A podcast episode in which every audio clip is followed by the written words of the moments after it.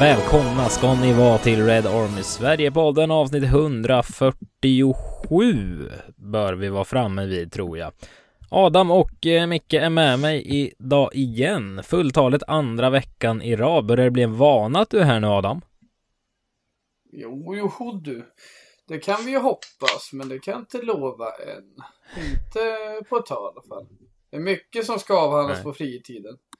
Men eh, det är viktigt att prioritera podden med. Det är ju så jävla kul att prata med er. Eh, det ska inte Du sticka låter under inte så stolen med. exalterad när du säger det. Håller på att somna med dem. Nej. Deprimerad nästan. Drick mer öl. Ah, ska jag försöka mig på det? De står här redo för mig i alla fall. Kunna prata lite om United. Och allt elände Ja. får eh, stå ut med. Ja, det, det är mycket med. Vi har mycket att avhandla, men det är ju, det är en, eh, något av en stor dag för Red Army också idag, måndag. Vad det nu är Måndag, datum. vad är det 14 november. Nej, men bara idag som idag. Monday. Va- varför är det en stor dag, Adam? Jo, för vi har nått en av våra milstolpar. Vi har blivit 80 000, eller 80 000 tusen. Fan vad jag säger. Riktiga SD-siffror jag driver. Ja, det blir 8 000. 30 vill Det är som när jag brukar, det är som när vi pratar löner och jag går igång och ska jämföra löner och sen drar jag något tokljug med att han tjänar 500 000 i månaden fast egentligen i veckan. Och att det är pund istället för kronor. Men vi har fått 8000 följare på Facebook. Och eh, det tycker vi är värt att fira och det är ett kvitto på att saker och ting funkar bra. Och att vi har jättemånga eh, bra följare. Vi har alltid haft bra följare men vi har en stadigt växande skara som på bara några månader har utökats med tusen stycken. Så fan vad kul det är. Det ökar logaritmiskt senaste veckorna. Så, alltså. eh, det tycker vi, det vill vi fira och vi vill tacka alla som är med eh, och bidrar till detta såklart. Att ni är med och delar och interagerar med våra inlägg. Och att ni lyssnar på vår podd och att ni är med på Twitter och tar del av vårt nyhetsflöde. Skitkul tycker jag. Vad tycker ni? Ja. Micke tycker det är sådär. Jag tycker det är skitkul. Skärp dig nu Micke. Du är för fan gladast av Klart alla. jag tycker det är kul. Ja, klart jag tycker det är kul. Ja, det är det faktiskt. Ja, det, det har växt väldigt mycket senaste tiden som sagt var. Och jag tror eh, sen jag hoppade med på Red Army Sverige för eh, ganska exakt två år sedan nu så mm, det har inte dubblerats men det är inte jättelångt ifrån. Jag tror det var runt fyra och ett halvt tusen eller något som följde på. Facebook då. Nej, det verkligen inte. Eh, Sidan har inte funnits mycket mer än två år innan det heller så det inser jag nu. Det har ökat stadigt kanske. Nej men det är jäkligt kul faktiskt. Det måste vi skriva under på. Så är vi, eh, podden har ju blivit nominerad till Guldpodden också. Bara en sån sak. Mm. Årets podd och årets sportpodd. Det, min känsla är att vi inte kommer vinna när jag klickar mig in och såg alla andra som eh, Ge Som den. Fan, klart. nominerade. Vi är ju bästa podden. Vi är ju överlägsna. Mm. Nej, vi är helt Ja. överlägsna alla andra som var med i den listan. Som jag har sett. Ja. Jag har och för sig inte lyssnat på någon av de poddarna men Förstår ni vi Jag jag sänker Alex och. Sigge som årets podd? Mm. Scenerna. Skulle slå högt. Ja. det- ge, då ge mig också senare. eh, deras Då lön. kanske jag får en första sida i Katrineholms-Kuriren. Adam, från socialtjänsten till årets podd. ja, det vore kul Det faktiskt. heter... Eh, Nej, det- det, nej men det är också en sån här grej som vi vill tacka er för följare såklart. Att ni är anledningen eh, till att vi är med där. Och att eh, jag tycker så här, det är alltid kul att vi har mycket lyssnare, vi får bra feedback. Men att vi också har lyssnare som går in och röstar på oss. Det är ju, ja, men det är ju sjukt vad glad man blir. Och det blir ju en ännu mer energi till att fortsätta leverera innehåll till er som ni förhoppningsvis ska tycka om i framtiden. Det, det ska ni ha. Ett stort tack alla lyssnare. Och, men framförallt för att ni ens är med och interagerar. Det är ju det som gör att vi, vi kan ha bra innehåll och fortsätta som vi gör. Det gör ni bra. Mm. Så när du hjälper oss klå Alex och Sigge så gå in på guldpodden.se och rösta på oss i årets podd och årets sportpodd får vi ju snällt eh, be om i så fall. Mm. Gärna i jag, båda. Jag lovar att stå för en hejdundrande fest om vi spör Alex och Sigge i årets podd. Ja, men eh, lo- sportpodd måste vi vinna. ja, eller? ja. Ja, ja, för fan. Så det ska vi kunna. Och jag kommer inte vara nykter på den festen, men det kan jag också lova. Nej, ja, då ska vi fira. I en vecka. Ja. Vad är konkurrensen? Speedway-podden? Nej, men nej, det, det finns lite mer. konkurrens Brännbollspodden. Har jag sett. Finska Bobollspodden. Vad är boboll? Det är det någon typ av Ja, brännboll? Ja, typ. Ja. Väldigt finsk sport. Spökboll för övrigt, det var väl en jävla mobbarsport? Var det inte det? Jag är idrottslärare nu så vi kör den en hel del som uppvärmning framförallt. Det är Ganska kul. Ja, det är så. Lätt, lätt sak att göra och de flesta gillar det. Ja, det är inte så krångliga regler. någon- Nej, nej Hans precis. stora starka killen skulle alltid kasta i huvudet. Ja, liksom så. någon stod och gömde sig och så skulle de ändå bli kastade på liksom. Ja, Mobbarsport som sagt. Det var inte du som var den stora starka killen var inne. Nej, det kan vi inte påstå. Mycket liten som liten tänkte jag säga, som Oj. barn. Ja, Sen i faktiskt växten. då. mycket sen i växten. Du var ändå Som i 40 i målbrottet nian. förra veckan. Eh, ja, nästan alltså. Har inte Nej, du berättat att du växte till 15 centimeter en sommar? Eh, Ja, det kanske jag har. Det vet jag inte ens om jag gjorde själv. Det var. Lill-Erik du tänker på. Just det. ja, ja. Fan vad bra det där. Skjut du din fule fan innan jag dödar dig! Men jag vet ju inte om jag är vänsterfotad eller högerfotad när han ska ta den där straffen. Det är så jävla fint. Ah, vackert. Lite som Ronaldo nu för tiden. Ja, precis. Ja, exakt. Ja. Ja, vi ska väl kanske sluta bladdra här och eh, slänga oss in i United-djungeln. Det, det har spelats två matcher ska vi säga sen senast vi poddade, men vi tänker att vi skjuter lite på, på det vi brukar inleda där, men eh, det finns eh, hetare grejer att prata om så att säga. Vi kan prata om lite Fulham senare i avsnittet och börja med den här rackarkotten. Mm. Precis, för det finns ju en rackarkotte som eh, nu lyckas ju han eh, med det han vill kanske och sätta sig själv i centrum även hos eh, Red Army Sverige-podden. Mm. Men Men, nu är det sista så. gången. Nu är det sista gången. Ja, ta mig fan. Det är, det är fan sista gången. Ska vi lova det? Ja. Nej men om, eh, om någon av våra lyssnare har eh, bott under en sten här idag måndag så eh, kan vi väl bara förklara kort att ja, det var ju igår efter United hade slagit Fulham så började Piers Morgan av alla människor på jorden.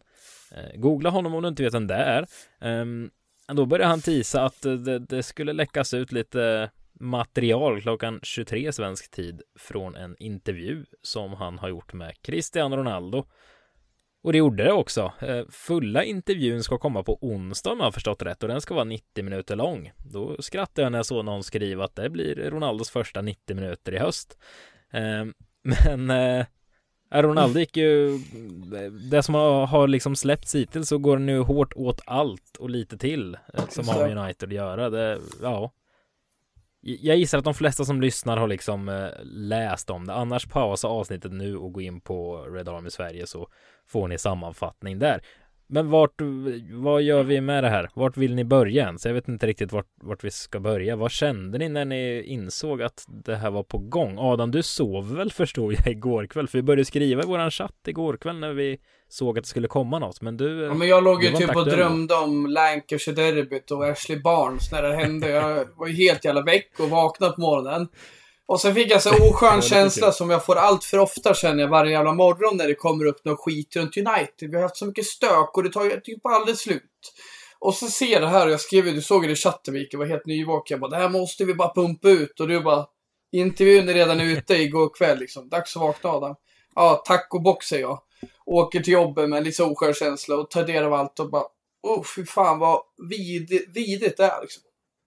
Och, och, liksom för att kort bara göra ett avstamp i, i mina känslor kring det här som jag la ut en tweet om, det är att, ja men, det är så jävla grundläggande grejer som han eh, inte, inte bidrar med det här och vi kan prata närmare om i, i poänger med liksom olika punkter vad som är fel. Men överlag, vi har en kille som visar ett respektlöst beteende i, i princip hela detta år. Eh, framförallt, regler, eller framförallt tar det fart då i somras. Och han pratar om att andra inte visar honom respekt. Och det fastnar i så jävla mycket. Han kan ju för fan inte ens komma till jobbet. Han kan inte göra sitt bästa på jobbet. Han kan inte göra sitt bästa för supportrarna. Och han kan inte... Han kan inte ens respektera sin tränare som... Vad av allt att... tyda, gör allt för att få in han, trots att han är helt jävla kast den här säsongen i vårt lag. Så det, det var så grundläggande grejer. Hur fan kan man snacka om att inte ha respekt när han själv inte visar någon respekt? Det stör mig så in i helvete. Samtidigt en känsla av, man kanske ska titta framåt nu. Ja, alltså mig stör det inte så mycket. Eller det är klart att jag inte tycker att han har rätt, rätt eller så. Men jag, är särskilt, jag har svårt att bli särskilt upprörd för att jag tycker att jag respekterar inte Ronaldo. Liksom. Jag respekterar inte det han säger. Jag tycker att han är en jävla fjant jag tyckte länge. Jag har aldrig riktigt gillat honom heller. Eh, sen känner jag också att han är, han är irrelevant i United nu. Eh, och framöver också med den lilla brasklappen att han råkat ha, ha ett kontrakt i sex månader till. Men jag är inte särskilt intresserad av vad han säger. Eh, om vad han säger om klubben, om poolen är dålig eller inte. Eh, liksom, Jakutsin är, säkert, Jakutsin är säkert dålig. Men ja. United är inte där United är för att Jakutsin är dålig eller för att mattanten inte är en Michelin-kock. Eh, så jag har svårt att ta på allvar vad han säger liksom. Han, han är liksom, han börjar gå på Roonys utseende liksom. Att han är snyggare än vad Rooney är. Det, ja, det är så, så, så låg nivå. Så jävla låg vattenmärke. Eh, Ja, sen, sen kommer han ju med de här grejerna om, om Glazers liksom. Nu verkar det som att det kommer komma mer grejer om Glazers, men eh, liksom, det är inte det hans poäng är. Han tar ju upp de här sakerna, tror jag, för att han är liksom, han är inte bra nog och han känner sig, han känner ju det på sig, men han känner ändå att alla ska alla ska liksom spela dansa efter hans pipa, alla ska göra som han säger, alla ska göra. Det är det han vill. Det är det han älskar mest i hela världen. Han hatar när folk går emot honom. När folk inte gör så som han vill. Det blir lite psykopatbeteende det där. Att du går så ja. jävla långt för en sån grej. Ja, det blir lite otäckt. Liksom, vad, hur långt kan han gå med det här? Och jag, jag börjar känna lite som du är inne på, Mikael han, liksom, han är i en jobbig situation, vilket vi alla förstår. Han liksom har insett att han har gått från toppen till faktiskt, ja, som vi har snackat om i podden, en av de sämsta anfallarna i ligan. Det är ju många anfallare vi hade tagit före honom i underskiktet av tabellen. Men liksom han har insett nu, okej, okay, hur kan jag rättfärdiga den här situationen då? Jo, men jag skyller på alla andra. Jag skyller på Rooneys utseende, att Glazers är råttor, att Erik Ten Hag är respektlös, att eh, kollegorna är dåliga, att, att kocken som du säger är dålig och faciliteterna är svaga. Liksom, det håller ju inte. Hade han bara löpt linan och sagt hej, jag lämnar nu efter årsskiftet. Eh, jag vill bara säga att Glazers är ett jävla problem. Då hade jag bara, men fan, nu pratar vi saker. Han, han, han använder megafon för att dissa våra ägare. Men han sveper ju bara in det som ett sätt att få med sig supportrarna. Hånet ja. mot Rooney har ingenting med Glazers att göra. Erik Ten Hag har ingenting med Glazers att göra. Erik Ten Hag har med fan gjort vad han kan för att få till den här jävla stapplande pissgubben, vill jag uttrycka Men det är så jävla många som och, tror att Hur fan kan du inte bli provocerad av det här Mikael? Jag blir så... Ja, men, ja, men det, nej, men jag blir mer provocerad av att folk köper det han säger. Ja, det förstår jag. Folk, folk tror att, ja men, visst han säger lite dåliga saker om Rooney, men He's exposing Glazers. Ja, men, nej, det är inte därför han säger de här sakerna. Det är inte direkt något nytt heller. Det, oh, nej, fan. exakt. Det, det, är lite som med, med Ragnik där tidigare. Liksom bara, ja. ja. men han äh, sätter ner foten mot ägarna. Ja, men vad fan. Du kan ju inte bara hylla alla som har gjort det hela tiden. Vad fan. De men Micke, jag, jag tror att du och jag är på lite samma. För jag fattar. Jag känner lite samma som du gör. att jag blir inte så arg, men jag tror både du och jag har ju eh, haft lite samma syn på Ronaldo. Vi har varit trötta på honom sedan innan. Jag, jag har inte hyst någon kärlek alls. Jag har inte försvarat honom för fem öre senaste, eh, jag vet inte, länge. För jag har varit så trött på honom och redan han, det var så länge sedan jag kände mig sviken av honom att han hade liksom gått vidare jag tror ju de som liksom har försvarat Ronaldo under ganska lång tid, även det behöver inte vara till de här extrema som vissa gör, men men ta som våran eh, kära redaktionskollega eh, Mergim som la ut en, en text idag. Han försvarade Ronaldo för bara några veckor sedan. Han skrev om det själv och liksom har försvarat honom och nu kommer det här som liksom okej, okay, det, det, det är bara hoppa av. Han har ju varit mest kritisk av oss alla kanske nu, mm. eh, Mergim och, och, och och det förstår jag, för han har liksom försvarat honom i, vissa avseenden. Sen har Mergen varit väldigt kritisk också, men ni fattar, och då blev han så extremt sviken idag. Och många med honom. Du och jag, Micke, och kanske du till viss del också, Adam. Man är redan så här, hade redan gett upp. Och jag Vadå till viss del mig? Jag var fan den första av oss som dissade jag ja. han i maj och då satt ja, men... ni och försvarade honom. Så kom inte och säga att jag är till viss del. Jag var redo att film... gjorde det för dynamikens ja, skull. fuck off. ni, ja, men grejen är så här, ni, ni var tidiga att släppa honom efter hans fadäs i somras. Och jag köpte ert resonemang då. För vi behövde en anfallare och det är en svår transaktion, eller transition vi ska göra nu under Ten Hag. Så jag köpte ert argument, det var inte galet. Men jag kände just det, som Emil också tog upp och faktiskt delade en tweet om det. Det är ett problem när egon blir sårade och vi sätter dem på bänken. Och vi har sett nu mm. ett ego då han inser att han har blivit dålig. Han får sitta på bänken. Även fast han är snyggast och bäst tycker han. Och... Nej men alltså... Han tycker det är helt sjukt. Han tycker det är helt sjukt att han är på bänken. Liksom. Han kan ju inte fatta det. Nej men för mig mm. handlar det inte om att jag tror på Ronaldo eller inte. Jag tycker man fan ska bete sig med ett lag. Framförallt när man får chansen att spela på högsta nivån i United. Högt avlönad bland supportrar som älskar honom och så till och med vissa verkar älska honom fast han beter sig så här. Som inte verkar ha någon respekt för lagkänsla och föreningsliv.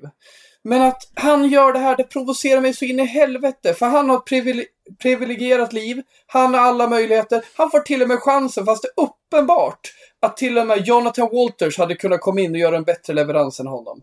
Ändå så pissar de på oss och hittar alla vidrigaste anledningar till att rättfärdiga sitt beteende. Det kan jag, jag blir så jävla provocerad. Men jag är glad att höra Mikael att du kan hålla dig för att bli det, för man mår ju inte bra av det. Jag vill ju bara gå och ge en jävla flip-flap över, alltså, så jävla dålig han är. Och bara den här grejen med ja, Rooney, hur fan kan man bara håna hans utseende? Vad fan är det för fel på dig liksom? Rooney, alla vet att han är ful. Vad fan ska du hålla på med det nu liksom? Jävla trams. Fan vad dåligt det är. Det är så uselt på alla nivåer. Ja, men jag tror att Ronaldo i mångt och mycket har gjort United en tjänst med den här intervjun faktiskt. Eh, Ronaldo har ju redan startat för många matcher och där kan vi komma in på den här respekten. Han säger att han inte får respekt. Han har ju startat för många matcher. Ja. Fått fler chanser än han förtjänar. Eh, men den här intervjun sätter ju definitivt stopp för att han någonsin kommer spela en match för United igen. Och det, och det är till Uniteds fördel och det tror jag är nödvändigt att det händer för att United ska kunna gå framåt sen. Mot, framåt mot att köpa en ny striker, en yngre striker, en bättre striker som är mer värdefull för laget. Sen tror jag också att United kommer kolla upp eh, legala möjligheter att driva hans kontrakt men utan att betala för hela kalaset. Eh, sen tror jag faktiskt att det ligger i bådas intresse att avbryta det här kontraktet i januari på något sätt, att man kommer överens på något sätt. Eh, så det är väl en förhoppning om en om, om en lösning. Mm. Eh, det jag tycker var intressant är att Ronaldo själv säger att han inte känner att Ten Hag plus två, tre högre upp i hierarkin vill ha honom. Eh, och det tror jag stämmer också. Det har jag ju sagt länge liksom att jag tror inte att Ten Hag vill ha honom, men jag tror att det är flera högre upp som inte vill ha honom heller. Eh, och det har ju vi varit lite överens om också att vi vill ju inte ha honom i United, alltså oavsett innan det här och det handlar om då har det handlat om fotbollsmässiga saker snarare än hur han har betett sig. Det, han passar inte in, han är inte bra nog och sådär. Har för hög lön. Men eh, Glazers är väl de som förmodligen har varit glada över att ha honom. Men jag tror inte att fotbollspersoner som nu finns i klubben när Woodward har försvunnit vill ha honom. Jag tror inte Darren Fletcher, Jan Murtog och så vidare någonsin vill att, att Ronaldo överhuvudtaget ska stanna. Jag tror inte Murtog satt där i sommar bara. Nej, Ronaldo måste stanna liksom. Vi måste ha honom. Det är honom vi måste bygga på. Eh, så jag är ganska övertygad om att det är många i klubben som har velat att han ska försvinna länge och där tror jag att han har rätt.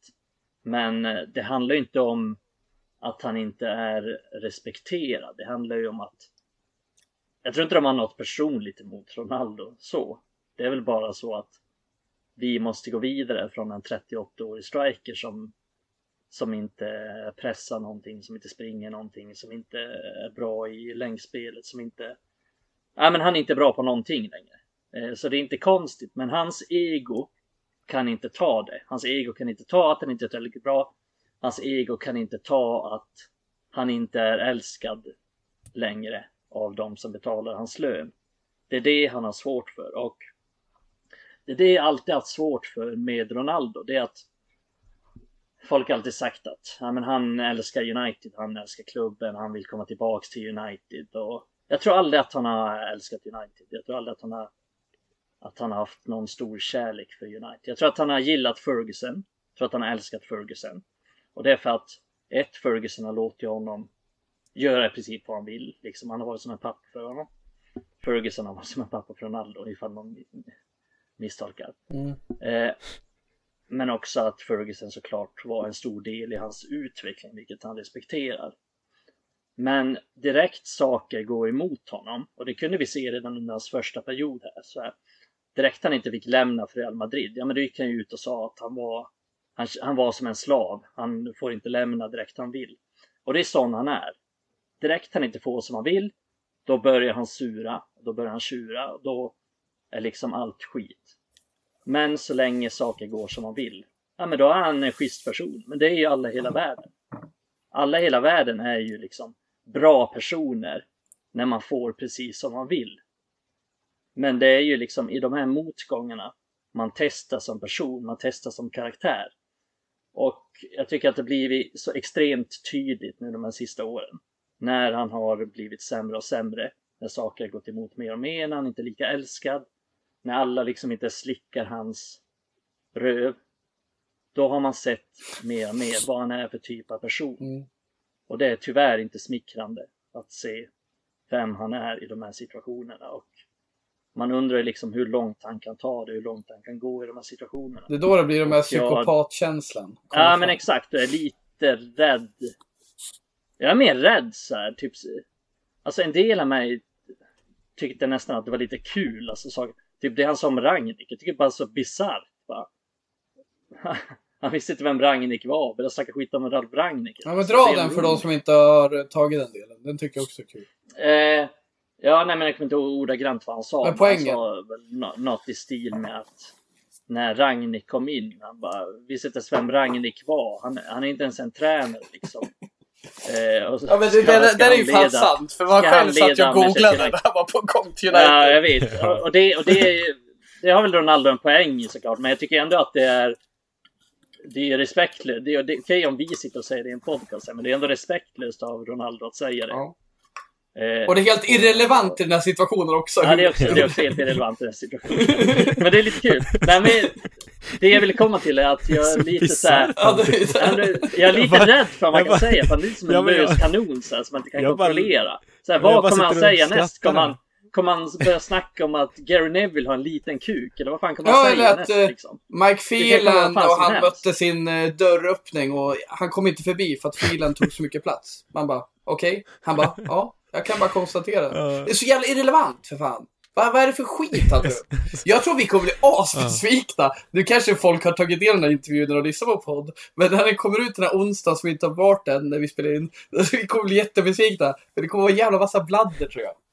Jag tror fan Ja, det. jag, Jag, tror, sitter jag tror man bara- hade tagit jag- mycket mer godbitar nu. Liksom. Jag tror det var en massa utfyllnadsmaterial i hans enda 90 minuter den här säsongen. Ja, Ja, så kan det nog vara. Så kan Men det vara. så- Men då måste jag spara någonting. Ja, det är klart. jag blir, typ, jag blir lite fnittrig för jag tycker det, det är så bisarrt allt, alltihopa. Ja, det, det är högst egendomligt. Men jag tycker det som du pratade om Adam där i, i våras. Jag kommer ihåg eh, när, när vi satt och podda och jag efter någon match Du hade precis Jag- köpt din Ronaldo-tröja då, minns jag.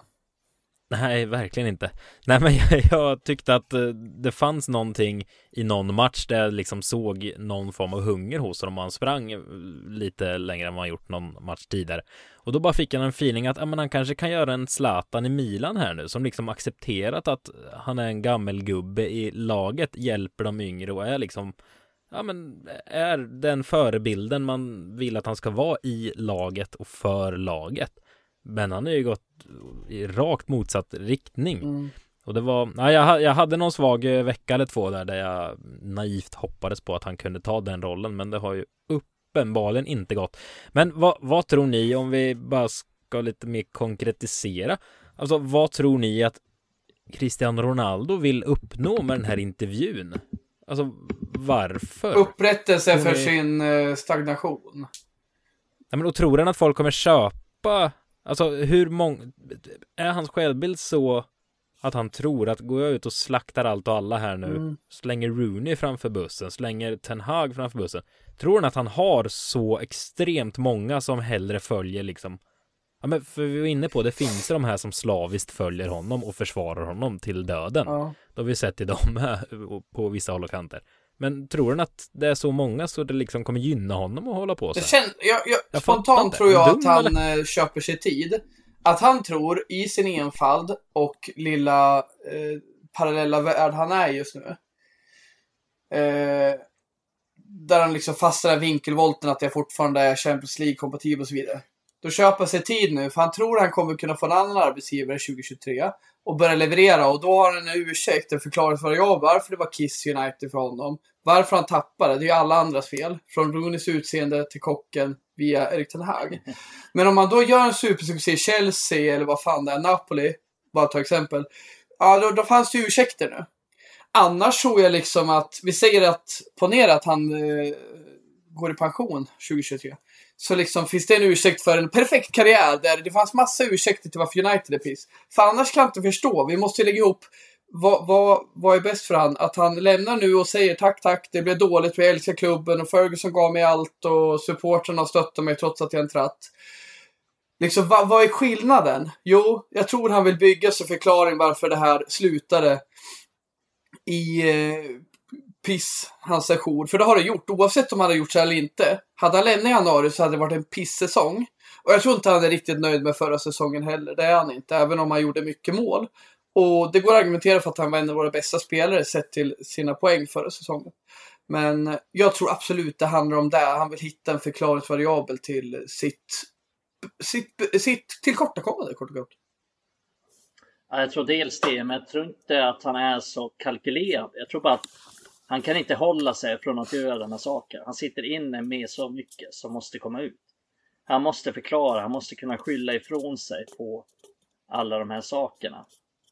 Eh, varför det inte har gått hans väg. Och det ska bli intressant att se om det är någon, som, någon klubb som tar i honom. För att hade jag varit sportchef i Napoli eller vad fan som helst, jag hade inte rört i honom i tång. Och det är inte för att det är, liksom, det är inget personligt. Jag tror bara inte att han har någonting att tillföra på den nivån. Så att det, det ska bli, bli väldigt spännande att se. Det är väl bara om den här tokfan i Chelsea han- lockar över honom. För han verkar ju helt Ja, sallad. Burley. Ja, det är väl det, är väl det i så fall. Men Men det är ju ja, det skulle vara intressant att se honom under på. Graham Potter, jag tror, jag, tror, jag tror han vrider lite på sig när han hör det. Ja, det gör det. Eh, nej men, ja. Det Piers. Morgan kanske är ett geni inser jag nu. Han håller ju på Arsenal. Han vill ju bara förstöra för United. Han tänker att Ronaldo är så dum så han går med på en intervju. Skärp Kör. nu. Det är ju en riktig Piers Morgan är ju mest nöjd av alla med. Fy fan vad han är nöjd. Ja, exakt. Ja. Nej men det är fan ingenting med Han- Arsenal han att göra. Det handlar han om att han är ett jävla...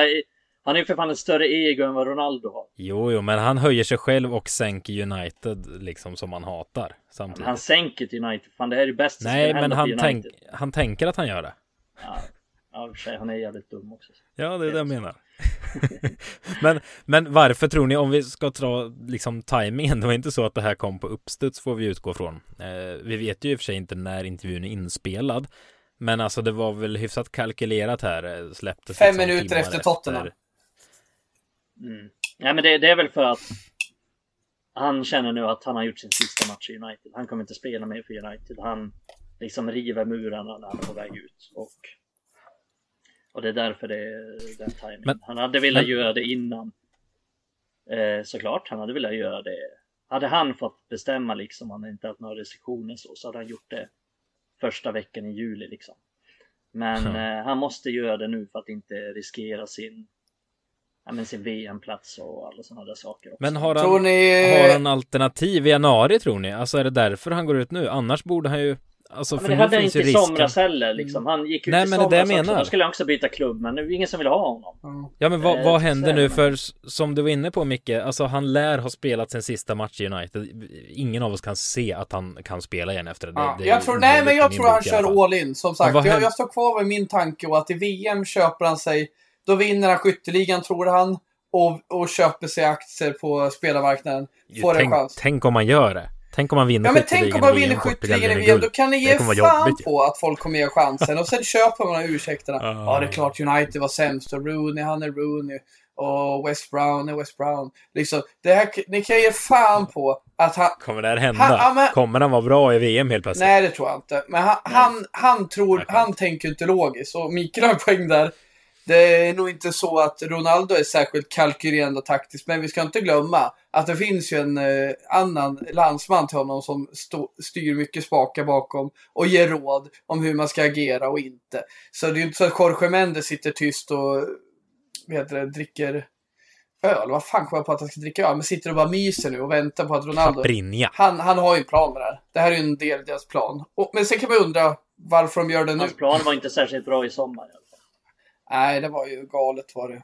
det var... Men, för jag, De jag- trodde alltså, jag nog tänker om att flera klubbar skulle rycka i honom. Ja, men jag tror också att han sa kanske, eller fan. Vad är det vi Nej, nu spekulerar vi. Nej, men jag tror väl kanske så att han Walters. kanske var inne. Jag tror att han kanske var inne på att ah, det kanske inte finns så många klubbar till med att Ronaldo. Vad fan, klart det finns.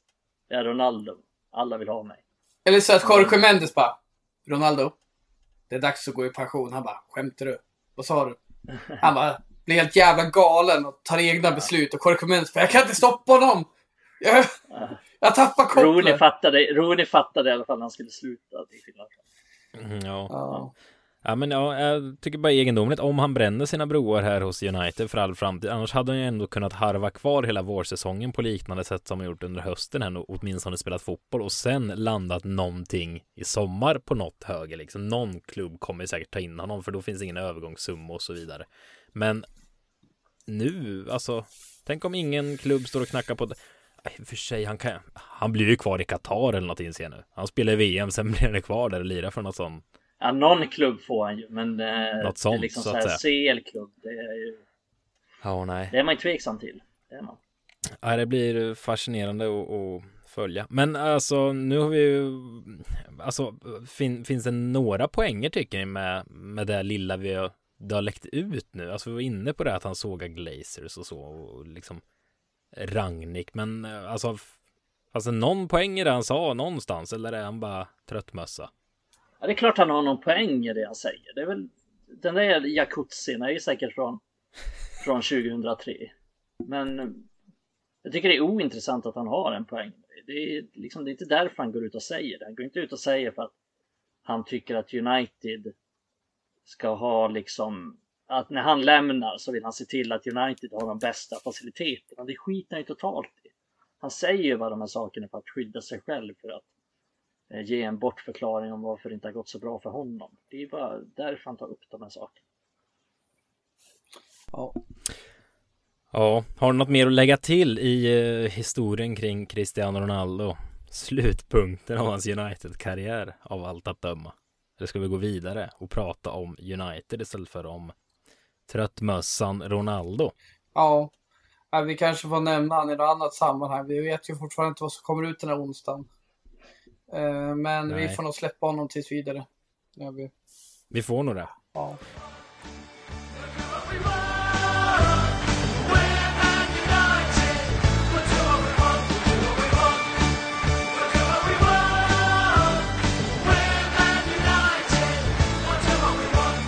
Då tycker jag vi går in på två, två raka segrar ändå som eh, United faktiskt haft sen senast vi, eh, vi hördes. Eh, slog Aston Villa efter en vändning i ligacupen. 4-2 skrevs slutsiffrorna till och så igår söndag så slog vi Fulham på bortaplan med 2-1 i avslutningsmatchen inför VM. Om vi börjar i kronologisk ordning, eh, Aston Villa i ligacupen. Det vart ju dubbelmöte mot Villa därefter att ha förlorat i ligan mot dem och sen eh, möte igen i ligacupen och det såg ju lite halvmörkt ut länge. 1-2 där, eh, där, eh, vad heter han? Dalot gjorde självmål. Men så vände vi och vann med 4-2 främst efter Garnacho. Är det bara han man kan lyfta Micke eller hur, vad tänker du efter matchen? Ja, nej, men jag tycker det är ett ganska bra bevis på att eh, när vi, i och för sig, nu kanske det är lite orättvist mot vissa spelare, det är inte lätt att bara komma in i ett lag och så har man inte spelat på flera veckor så förväntas man prestera, men jag tycker ändå det gav en fingervisning om att eh, vi blir ganska mycket svagare när vi när vi roterar. Eh, och speciellt när vi roterar väldigt mycket. Så det är väl det jag tar med mig från den och att eh, sen att vi har mycket kvalitet, speciellt när de kom in med pigga ben. Jag tänker bland annat på på Eriksen som var extremt bra när han kom in. Alltså när han är pigg och kan komma in istället för till exempel Fred eh, och styra den här matchen. Då är han ju ja, men en mycket bättre spelare och, och, och visar det ganska tydligt också. Och det tycker jag tycker, det tycker jag visades på alla, på alla sätt och vis med de här bytena och Ganacho är ju en sån också som som är extremt bra som inhoppare som har den, han har alltid den impacten liksom när han kommer in i en match. Det är aldrig så att han kommer in och är osynlig utan han eh, tar för sig, försöker hela tiden, försöker hela tiden dribbla, försöker hela tiden ta sig förbi eh, mot trötta försvar och när han får ytor. Eh, jag tänkte på det när jag såg honom i liksom så U18 och U21 att eh, i bland annat i omställningsspelet i slutet av matchen. Säg att United ledde matcher och så fick man omställning på slutet. Då har han extremt bra driv liksom. Det, det är ingen som hänger med honom. Eh, och speciellt inte trötta spelare, även om han själv också spelar 90 minuter. Men här blev det ju tydligt att det, att det är samma sak även på A-lagsnivå. Och speciellt då när han får komma in som inhoppare. Och så får han, eh, så får han springa mot ytterbackar som har mött liksom, som har fått kämpa för sitt liv i i 80 minuter redan mot en annan ytter i United. Paul Traffords stora matta, men då ser man tydligt att eh, han är så extremt bra på att ta sig förbi, på att komma sig förbi på slut sin motståndare. Eh, så det är väl det jag tar med mig från den här matchen. Mm. Eh, vi behöver inte prata mer om det. Kanske det var ett tag sedan vi mötte Villa. Sen, eh, ja, igår, Fulham United 1-2. Det blev en sån episk avslutning som man inte eh, hatar om vi säger så. Eh, just nämnda Alejandro Garnacho avgör på tilläggstid efter att ha hoppat in med typ 20 minuter kvar tror jag. Eh, Adam, vad hade du för känslor när 2-1 kom?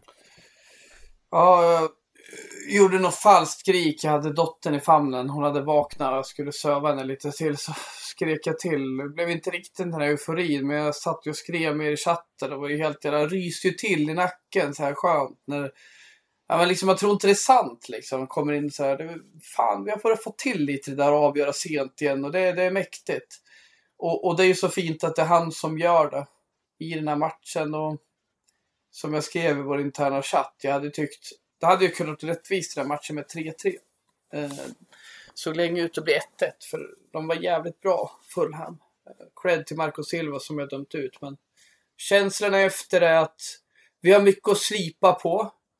Eh, jag har en tanke om hur vi kan stabilisera mittfältet och sådär och pratat om det tidigare, men verkligen får ytterligare fog till varför vi kanske inte ska vara så trygga som vi känner att vi är centralt. Men att bara, fan vad skönt att vi kan göra en match där vi inte är så effektiva men ändå får med oss tre poäng. Det är alltid något. Men visst är det spännande att vi har mycket att jobba med. Då känns det som vi har något att se fram emot. Det ska ju inte vara för lätt. För den här matchen så liksom, vi hade ju lika gärna kunnat förlora. Vi hade kunnat vinna och lika. Liksom. Riktigt underhållande match om ni frågar mig. Ja, eh, exakt. Och det är väl det jag tar med mig som det positiva till den här matchen. Att Eh, vi har fått in den här lagmoralen i att vi, vi avgör matcher på slutet och precis som Aron säger, vi hade lika gärna kunnat förlora den här matchen men vi har den här moralen om att det är ändå så här sista tio oavsett det såg dåligt ut långa stunder i andra halvlek. Vi har tillbaka pressat långa stunder i andra halvlek. Men ändå sista tio, sista fem, då är det vi som trycker på. Och det är vi som gör målet också.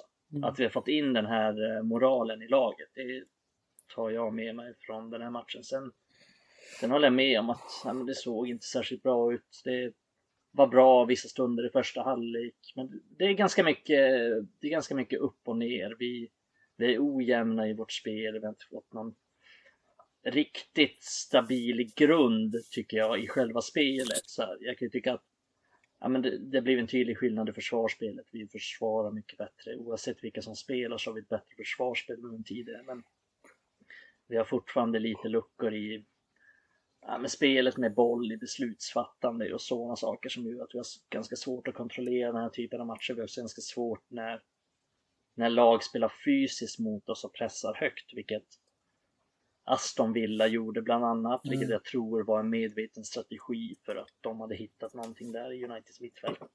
Och, och Fulham gjorde det också, men det gör de, vad jag har sett i alla fall, i princip varje match på hemmaplan. Men, men jag tror också att de hade identifierat någonting där hos United. Så vi har ganska svårt. Vi blir överkörda en del på mittfältet centralt. Och det har jag också lite tankar kring som jag ska komma till senare. Men, eh, men överlag en, en underhållande match och kul att se United igen. Eh, och framförallt när vi tar de här segrarna. För det är så länge sedan man kände den här kände den här gåshuden liksom när det kommer det mm. avgörande målet från ingenstans i 93 minuten. Och framförallt när det kommer från en ung egen talang. Jag vet inte om man ska säga egen talang eftersom han har varit två år i akademin. Men, men ändå att det kommer liksom från en akademispelare som, som inte alla känner till. Men eh, jag känner ju alltid det när jag följer akademin eftersom jag har sett de här spelarna i, i flera år oftast. Eh, så är det så extra kul när de kommer upp och får visa vad de kan. För att man känner ibland som att man skriker ut i tomma intet när man skriver en tweet om att Ganacho är så jävla bra. Eh, så jag tycker alltid att det är extra kul när liksom folk får se det. Se, jag skämtade inte när jag sa det. Jag skriver inte det bara för att liksom skriva det. Jag skriver det för att han är bra på riktigt. Mm.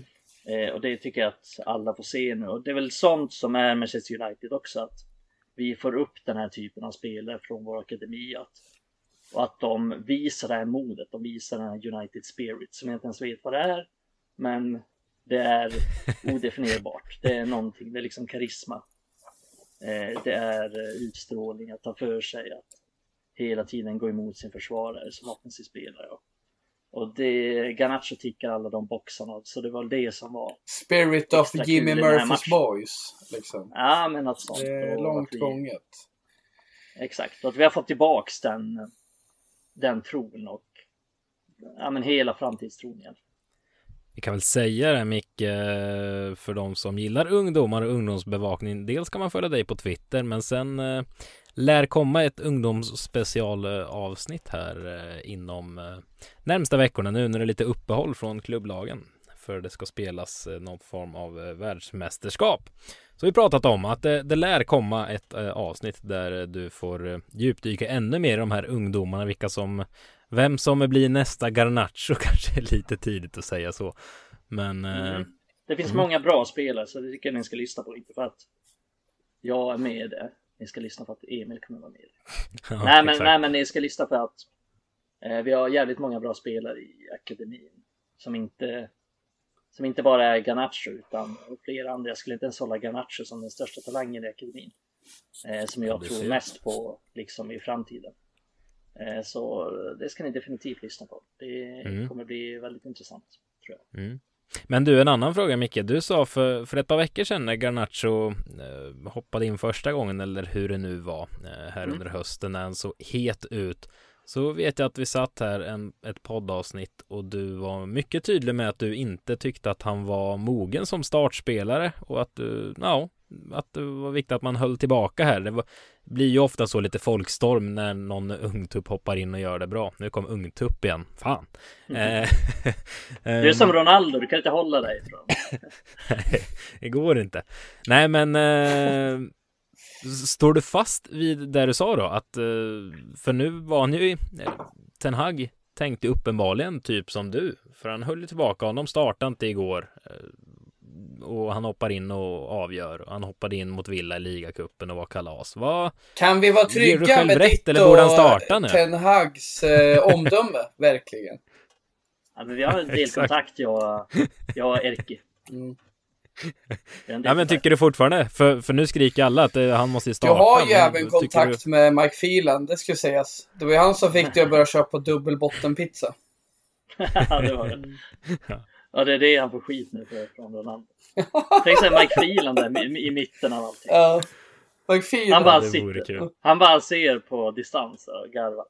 Jag vill att Mike Phelans namn nämns när hela intervjun släpps. att han typ... Var i något vi... sammanhang. Jag skiter i vad, bara hans namn nämns. Då blir jag Ja, men att det var... Om vi, någonsin byt, om vi någonsin byter namn på podden och ska heta någonting med Mike Phelan eller så här, Om vi skulle ha en studio där vi spelade in, då skulle den heta Mike Phelan Studio. Mike Filans ballong. Eller? Nej men typ Nej, men att tillbaka- Mike Phelan, att de har någon så här, någon så här Nike-träff commercial och Ronaldo ska precis fotas och sen drar liksom Mike Phelan en jävla brakfjärt i bakgrunden och Ronaldo tappar allt jävla fokus och blir helt jävla kränkt av det. Hela hans jävla vecka förstördes. Mike Phelan bara ler, käkar en kebabrulle och Ronaldo är kränkt. Man önskar ju att det Alltså- kommer fram några sådana detaljer. Ja. Oh. Man vill att eh, The Athletic ska göra en sån artikel med detaljer kring Mm. exakt vad som händer.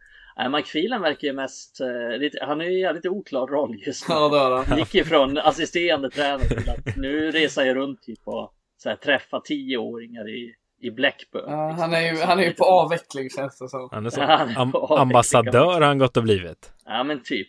Ja men tillbaks till Garnacho. ehm, Jag är väl inte lika säker på det ståndpunkten längre, men jag tror ju starkt på att han mår bäst som en impact sub som det tar tid. Att han kan komma in mot trötta försvar och springa mot dem. Inte för att hans fysik är dålig, utan snarare för att det passar hans styrkor bättre. Eh, sen är problemet att Rashford, eh, va? Rashford, Sancho, eller, Ja, jag hör dig. ja, Vad fan är det som ska... vad fan håller du på med?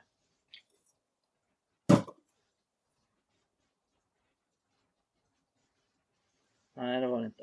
Tack för att du förstörde monolog. Fast nu trodde jag inte de gjorde det. är något med min, eh, min mick är konstig.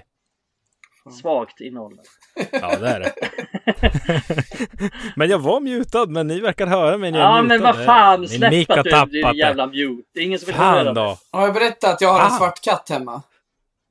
Ja, Nej, kör på nu berätta Mikael. mer. Förlåt, fortsätt. Är svarta katten inne hos dig? Nej, jag stängde ut den. Det står Jama, kattlådan är inne. Nej, jag skojar. Ah. Förlåt. Eh, Nej, men problemet är att Rashford, Sancho, Elanga, Garnacho, alla är bäst som vänsterytter. Eh, så det är problemet tror jag att Ten Hag hade under den här matchen. För jag tror att han, ja men en del av honom ville nog få in Garnacho från start. Man kunde inte riktigt det eftersom han ville ändå ha Rashford på vänsterkanten eftersom Rashford är som bäst där, vilket är logiskt. Och Garnacho har så vitt jag vet, jag har ändå sett honom i 30, 40, 50 matcher. Jag har aldrig sett honom, inte ens i några minuter, spela på högerkanten någonsin.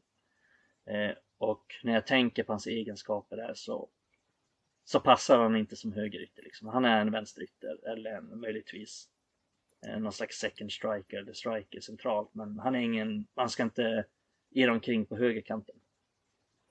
Eh, åter till Anthony är den enda som kan spela högerytter och göra det riktigt bra. Så det innebär att, att Garnacho har extremt mycket konkurrens på vänsterytterpositionen. Men han är 18 år. Det finns fortfarande situationer där han tar fel beslut, slår fel passning, får en dålig touch.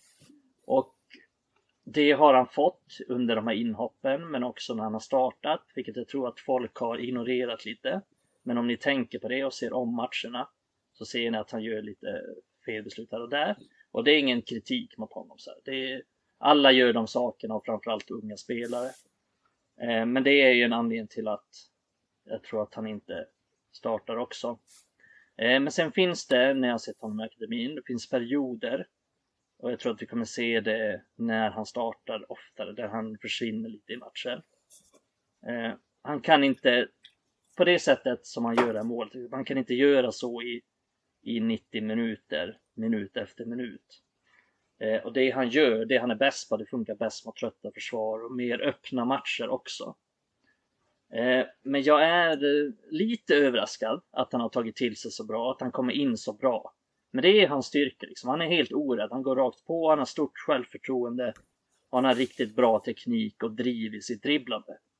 Eh, det är få, tror jag, i, i hela ligan som har bättre acceleration än honom i de här situationerna. Eh, men sen är han ju också en spelare som han är lätt att ta till sig. Om vi tar skillnaden med Sancho till exempel. Skillnaden med Sancho är att när Sancho dribblar, då gör han det för att ja, men, skapa lägen för andra. När Garnacho dribblar, då gör han det för att, för att göra mål eller komma till avslut. Han är väldigt direkt. Och eh, på så sätt gör att han är lätt att ta till sig och syns mycket på det sättet. Men jag tror att om jag ska summera det lite kortfattat efter den här långa monologen så tror jag att han när han väl startar, vilket jag ändå tycker att man kunde se lite mot Villa när han startade, att han har ja, men det, det, är inte lika lätt att göra de här sakerna i minut 5 som det är att göra det i minut 93. Och jag tror att ni förstår vad jag mm. menar. Mm. Eh, så jag tror att för nu så funkar han bäst när han får hoppa in de sista 20-30 minuterna. Och, han, och det gör, gör han så jävla bra för att han gör alltid skillnad när han väl kommer in. Han är aldrig osynlig. Och det kan bli så att han misslyckas med allting när han kommer in. Men han försöker alltid. Han försöker hela tiden. Han, är aldrig, han går aldrig och gömmer sig. Eh, och det är jävligt bra för att han har det självförtroendet. Men han, det, kommer komma, det kommer komma misstag från honom och det är framförallt i beslutsfattande och lite slarv i passningsspelet. Och, men också att han ska ju funka liksom i pressspelet, han ska funka i hemjobbet. Det är många saker som ska ticka som man inte riktigt tänker på och som är svårt för en ung spelare och framförallt svårt för honom som inte han, eh, även om han har tränat en hel del med A-laget så har han ju inte han är liksom inte fostrad i, i det här spelet med Ten Hag. Ta Antoni till exempel, han kan ju eh, Ten Hags pressspel utan och innan, han vet exakt vad han ska göra. Eh, och så vidare och så vidare. Så att han behöver mogna lite som spelare, vilket inte är konstigt, 18 år som han är. Eh, så jag tror han funkar bäst som, som inhoppare, men eh, men jag liksom gråter inte om han startar och jag tror att han att det kommer komma matcher där han startar så han kommer göra det riktigt bra också. Men det kommer komma matcher där han där han faller ur matchen och inte gör en så bra insats Så blir utbytt i minut 58. Nu har vi, eh, så får det vara. Nu har vi ägnat mycket tid åt Garnacho, men en fråga du gärna får passa vidare om den är för invecklad till ungdomsspecialen eller annars svara på nu. Det är ju du som följt han ett tag, liksom, vad tror du, vad tror du han är om tre år? Eh, för att sätta nyans i hans eh, potential. Sett till en vardag United. Um, ja, väldigt svårt svar på. Mm. Att han är ju... Men ta det lite Svara kort då. på frågan. Så, nej, han är ju ja, men spara gärna det här går in djupare, för det här kommer att bli aktuellt under uppehållet. Men bara kort, tror du han är kvar i United om ja, tre men... år? Om vi ska säga ja nej fråga. Han är kvar i United om tre år. Ja, men det tror jag att han är. Ja. För, för, eh, för jag tror att han... Många, liksom, inklusive mig, tror ju väldigt mycket på honom. Men det är intressant för alltså, det kan vara så att han gör fem matcher och så skriker folk att det är en jävla sopa liksom. Så, är du med? Ja, men så, så är det ju funkar ju Twitter till exempel. Och även Facebook för den delen med. Men just att vi är, vi är väldigt korta och vi är lättförälskade. Men för mig handlar det om liksom han går in i ramen för många av våra gamla United-spelare. Men har han huvud med sig? Det kan vi inte veta än. Men där är det intressant att se om, tror du han i sitt ledarskap kontra sin potential kan vara United och bidra om tre år? Jag tror att om du hade liksom så här, du hade suttit och druckit öl med Erik Ten Hag mm. så hade han varit tio öl in. Jag tror inte ens han hade kunnat svara liksom så här. Han hade bara sagt, ingen aning faktiskt. Så att, eh, du får se. Så jag tycker det är jävligt svårt att svara på.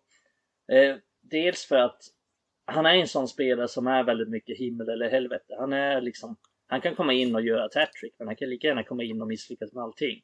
Så han, är väl, han kan vara väldigt, och det här baserar på liksom ungdomsmatchen, han kan vara väldigt ojämn. Det, det har funnits flera U18-matcher där liksom han har spelat 90 minuter och inte gjort någonting. Och det är bara ett halvår sedan liksom.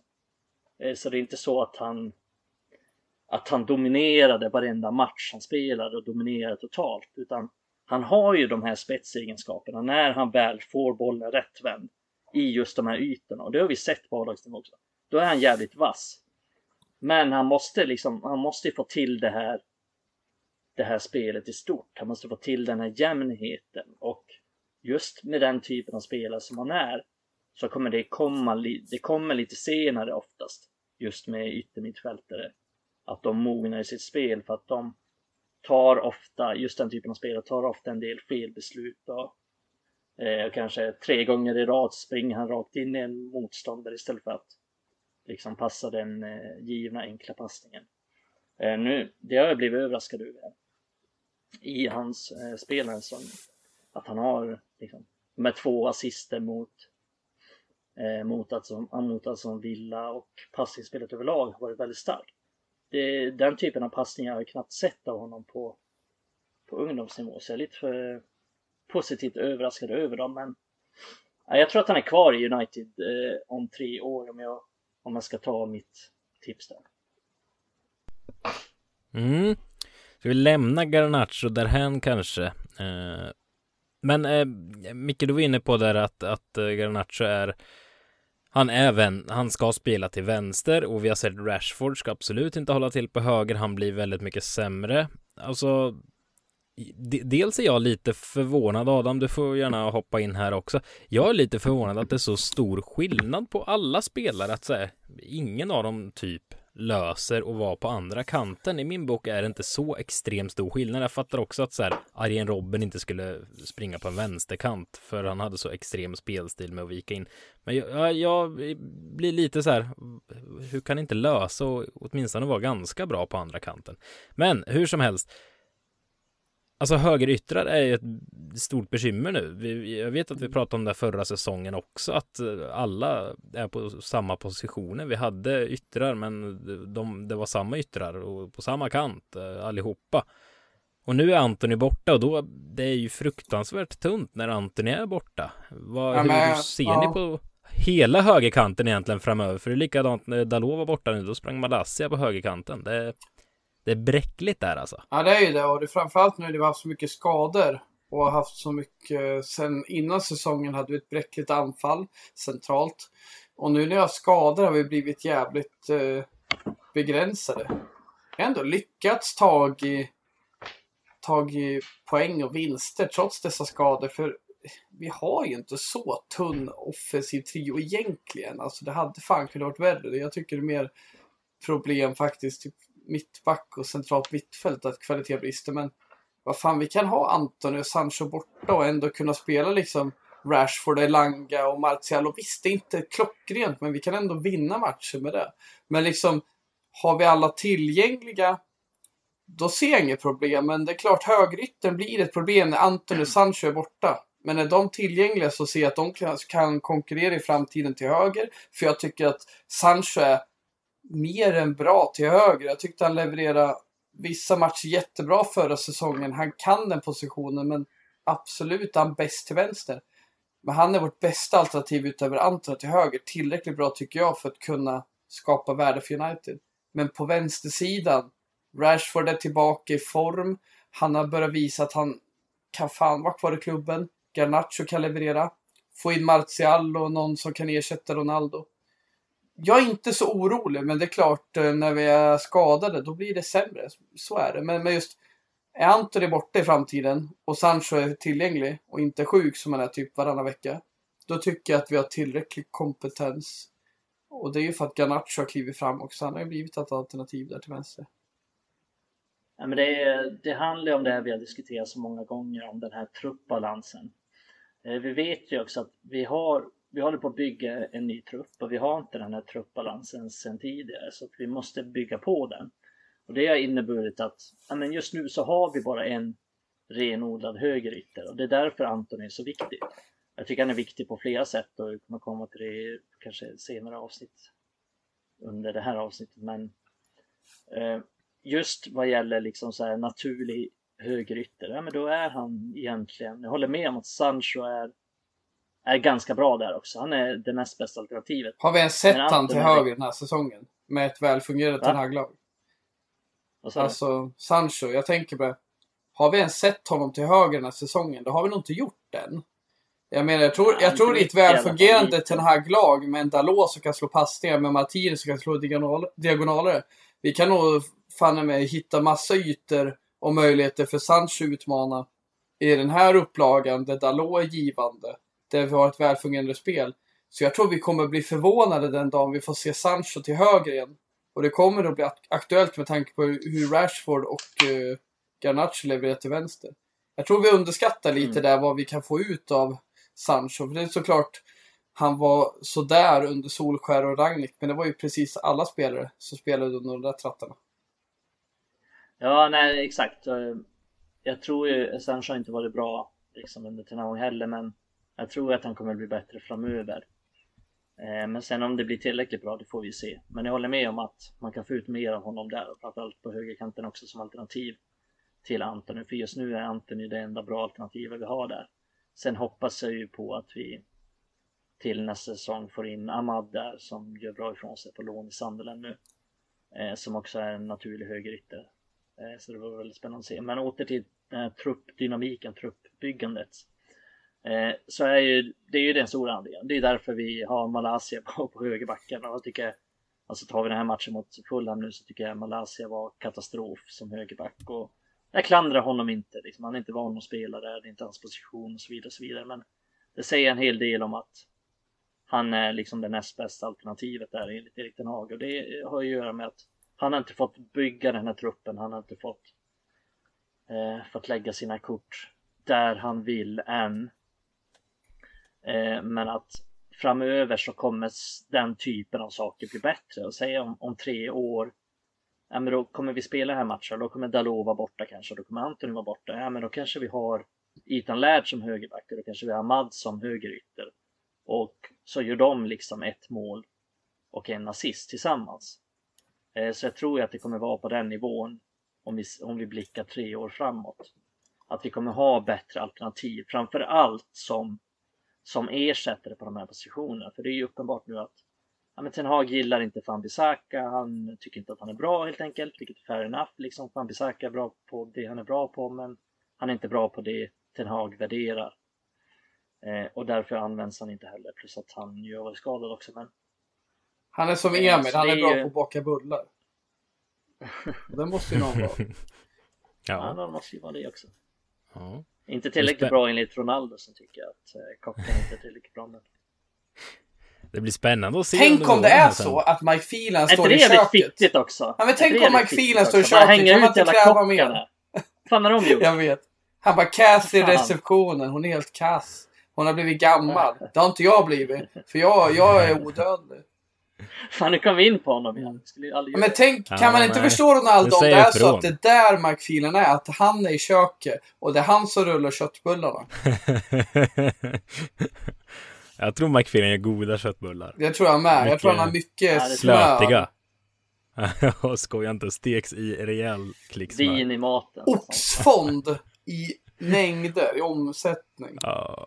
Gud vad gott, nu blir jag hungrig. Men som du säger Mikael, Men, det är äh... inte bara så att han går på Rooney. Jag tror inte Rooney har fått hört om sitt utseende. Han har fått utstått det hela sitt liv. Men att få, alltså ge sig på de här jävla vanliga, låga, alltså, lågavlönade jävla kockarna. De här kallskänkorna som står där och skivar hans gurkor. Och han bara, det är dåligt. Fy fan vilken usel människa han är alltså. Ja. Nu, släpper vi honom igen. Nej, nu ska vi prata men, mer. Nej, jag skojar. Det ska inte det, det ska i alla, fall bli, i alla fall bli intressant i, i vår tycker jag att se om alla nu är tillgängliga vid, vid någon tidpunkt här och i viktiga matcher hur, eh, hur den här kommer formera laget för det, det är ändå en och annan om budet. Liksom Martial ser mig som tokgiven högst upp nu. Anthony känns given höger. Rashford har gjort det så himla bra, men ska Sancho plötsligt vara en bänknötare på heltid och när Garnacho finns där som inhoppare och Bruno given där han... Van de Beek kan komma in och gömma sig. Elang, Elanga knackar på. Det känns som Bruno är given. Han har ju spelat ruggigt mycket. Mm. Det är ju ja, van de Beek i och för sig.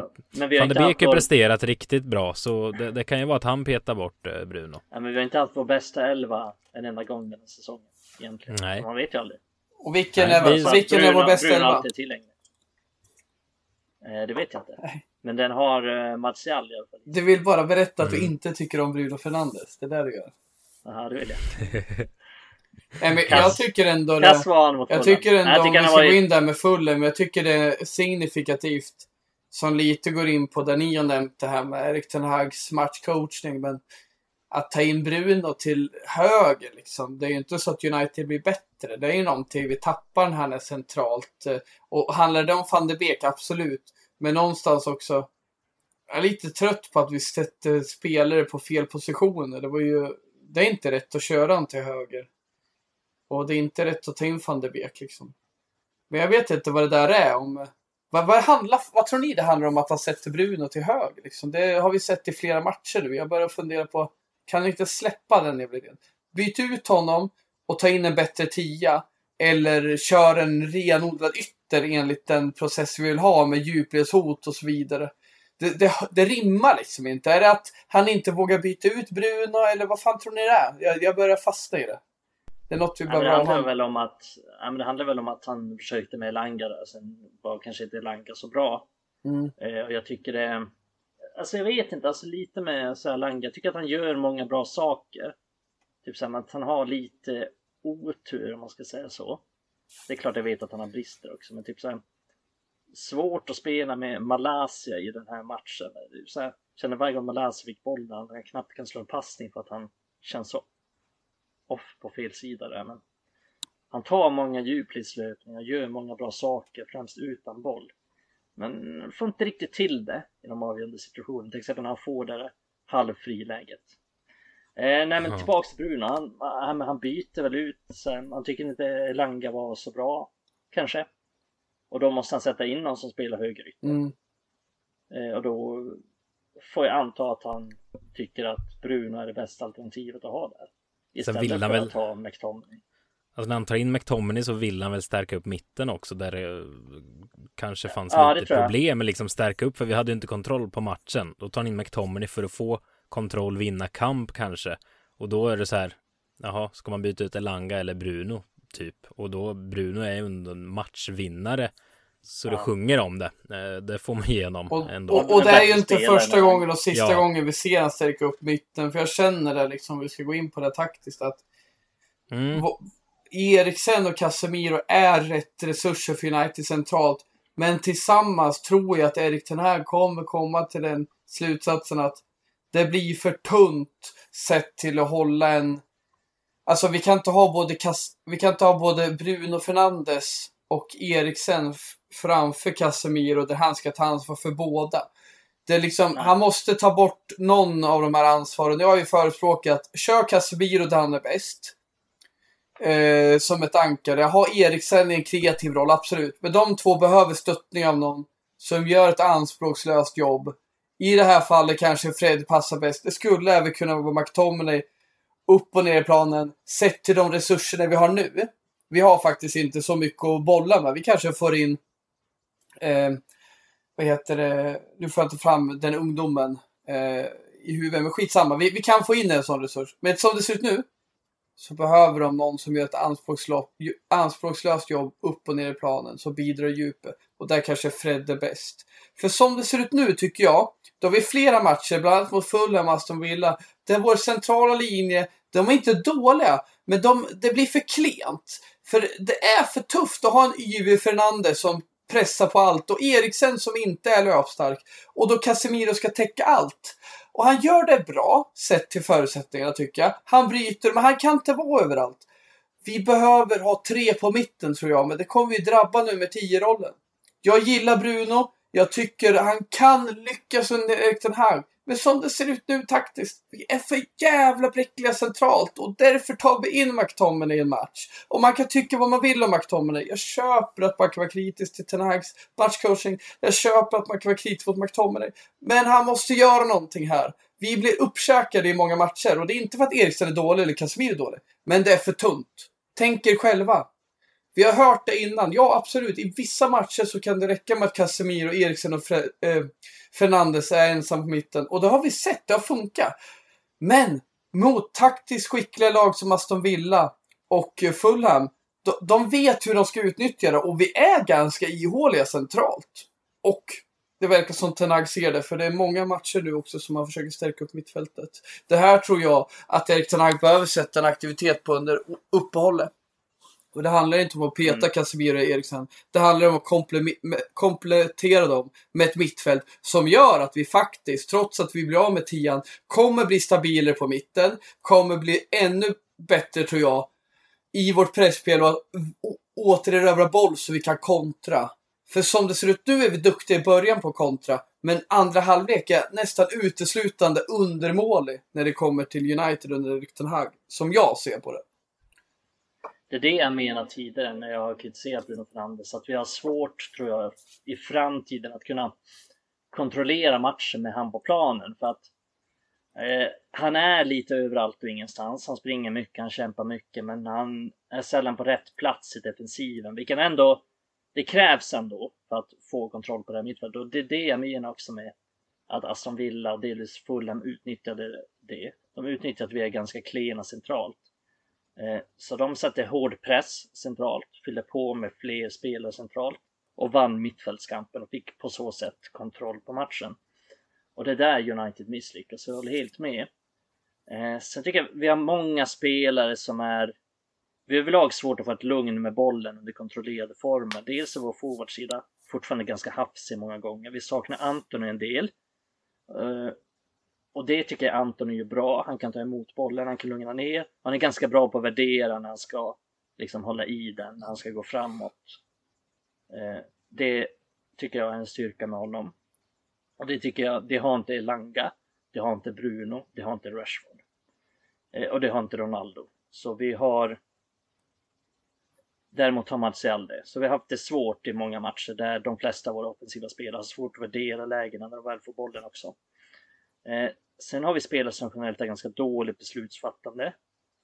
Eh, och det hör också till de spelarna jag nämnde som också tappar bollen och i, i oväntade lägen och det fanns en sekvens under matchen mot Fulham, ganska tillbakapressad under en ja, men ändå så en, två minuter där man hade ganska bra press så får vi, kan vi spela oss ur och så ska Bruno Fernandes dra en klack liksom utanför eget straffområde och tappa bollen. Och han gör sådana där saker utan att tänka på det. Liksom. Det är sådana saker som gör att vi, vi hela tiden tappar momentum, att vi hela tiden tappar kontrollen av matcher.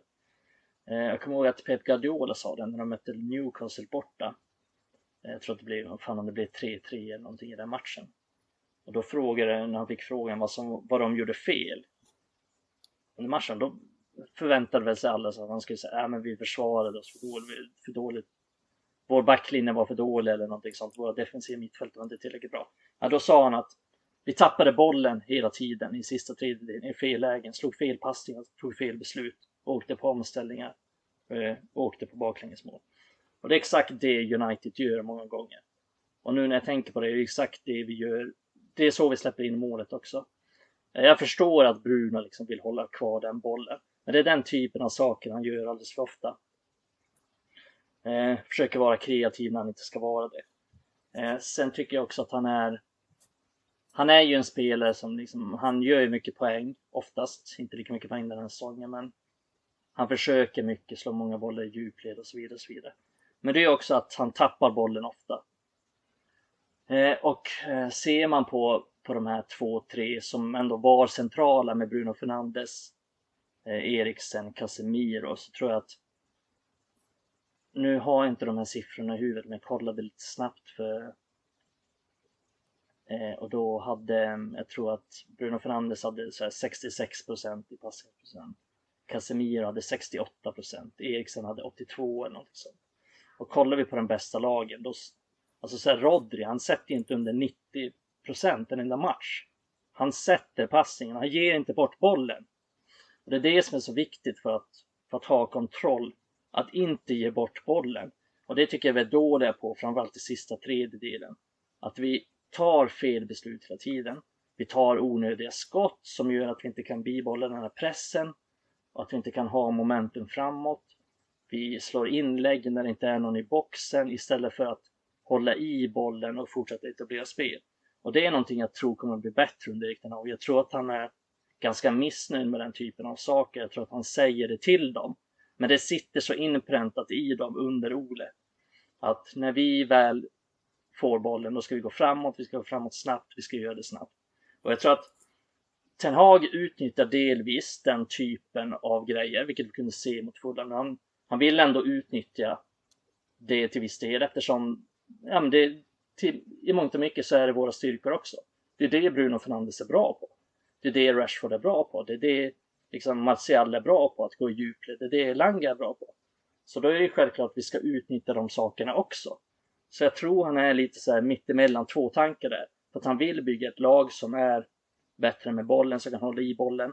Men samtidigt har vi de spelarna vi har.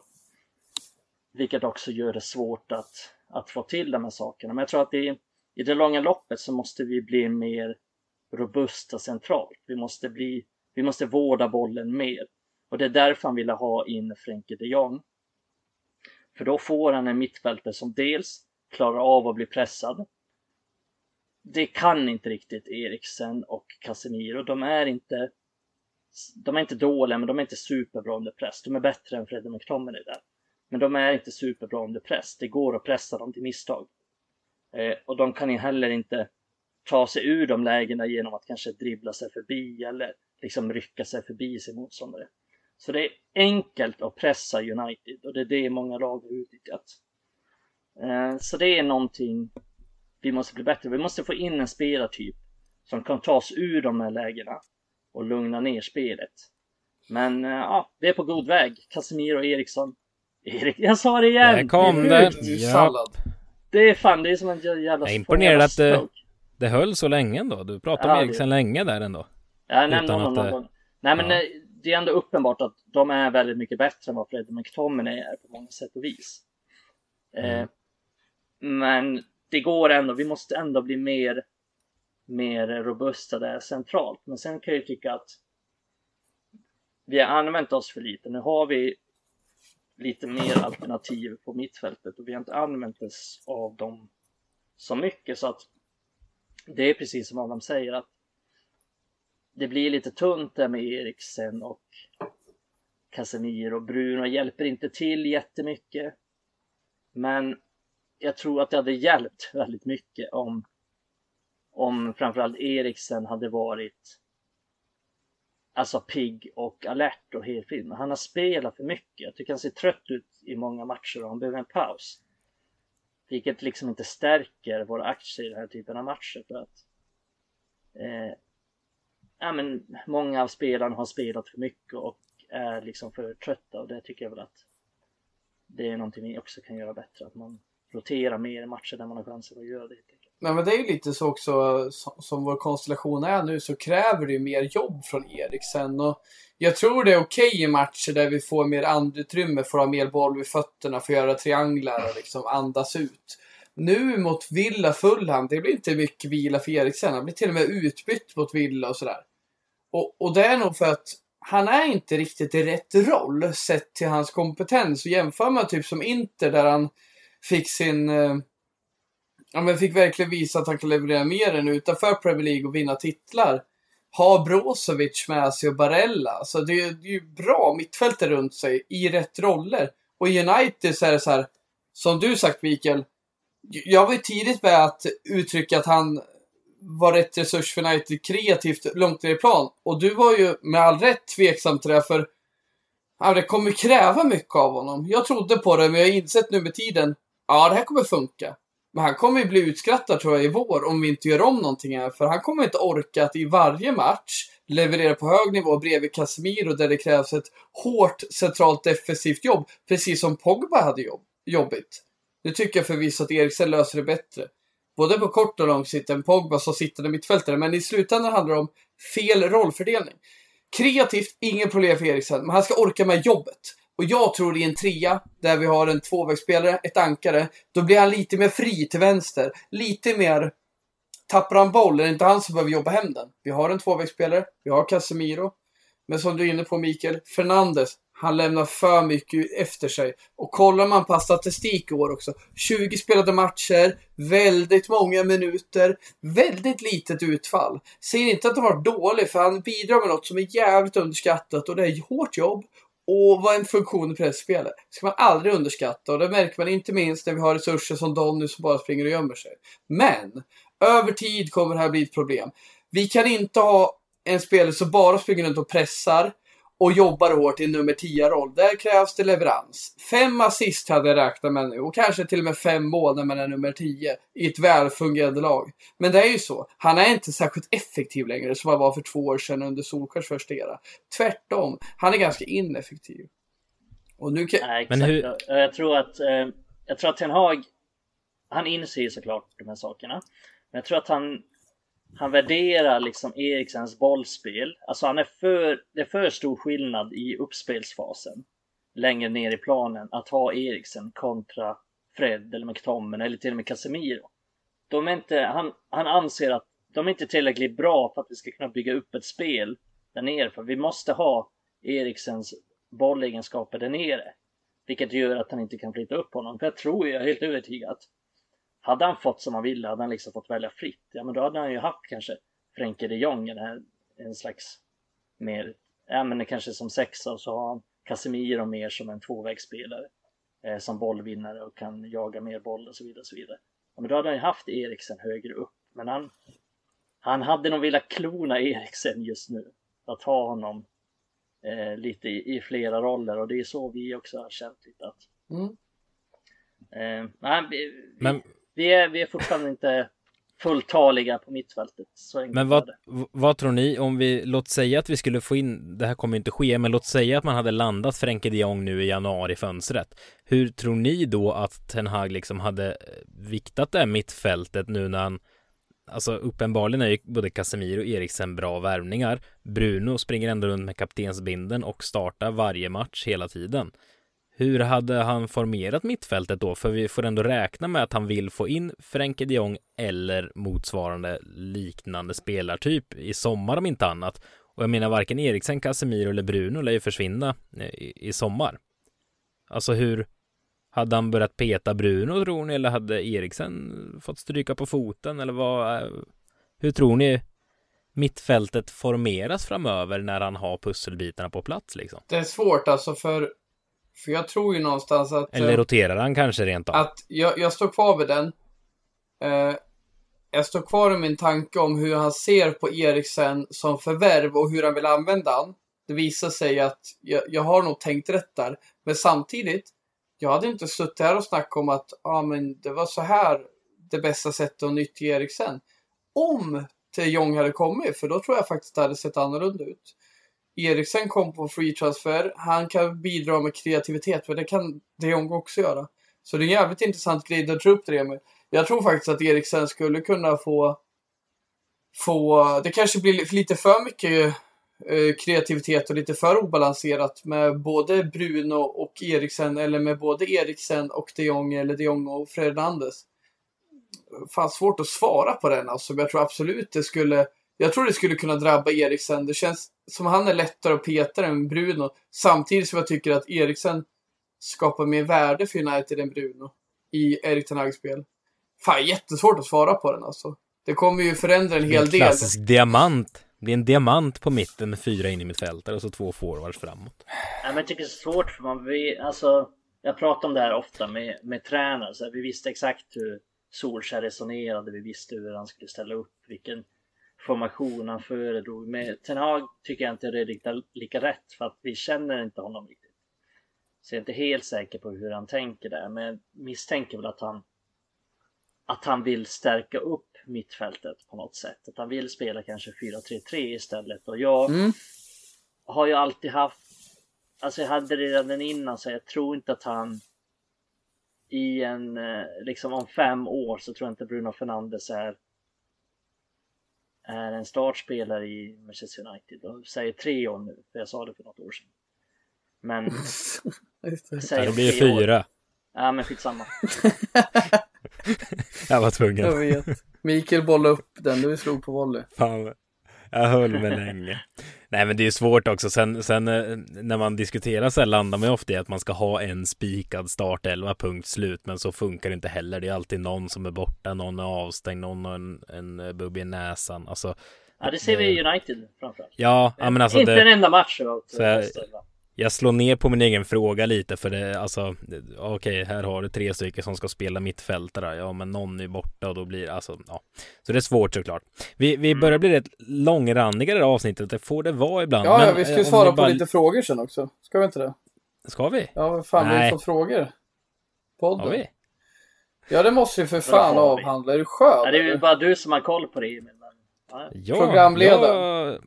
Ja, jag har svag koll. Skick, skickar ut frågor så bara vadå, har du fått frågor? Ni kan kolla upp några frågor, jag måste gå och kissa, jag kommer. Ja, vet du, vet du vad jag läste precis Micke för övrigt? Nej. Piers Morgan ska droppa ut lite mer grejer här klockan nio ikväll. Klockan är ju fem i nio nu, så det kan bli live-reaktioner. Ja, det kanske får. Eh, det kanske får bli det. Adam kommer tillbaka från toaletten och så. I chock. Vad har Ronaldo sagt då? Men eh, jag tänkte att vi skulle köra en, eh, en liten bara kort, eh, för nu har ändå gått en höst med, med Ten Hag här. Det känns ändå som det vore någonting att liksom Ja men bara på, på något sätt summera lite kort kort, vad, vad har plus och minus Ten Hags första höst? Vad, vad landar du i om du ska eh, inte redogöra en kvart för varje plus och varje minus? Vad, vad är ditt främsta plus och vad är ditt främsta minus?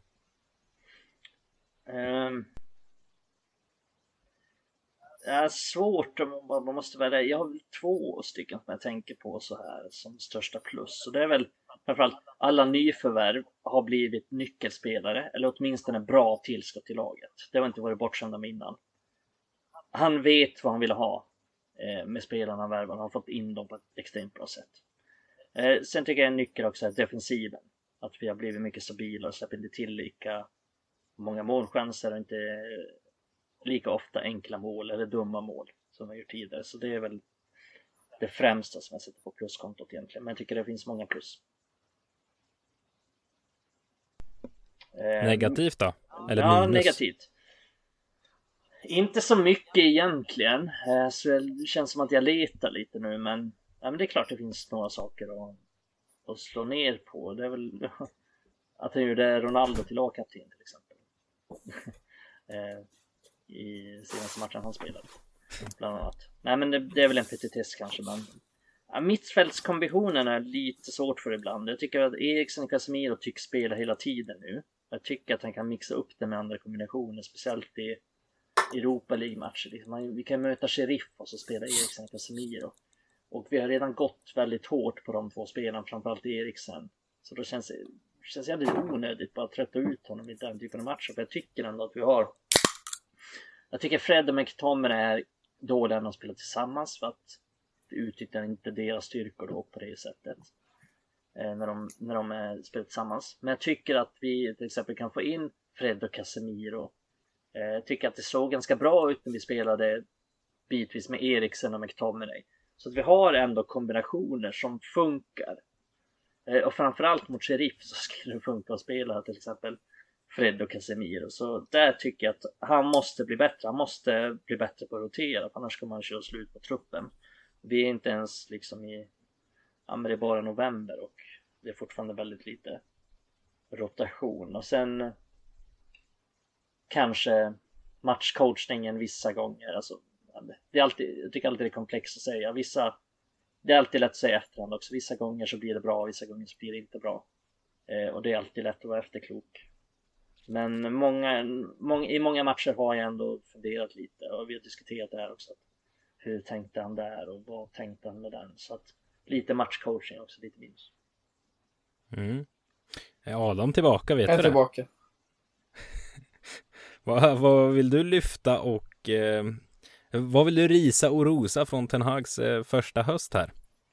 Om du, om du ska hålla det lite rappt kring det. Ja.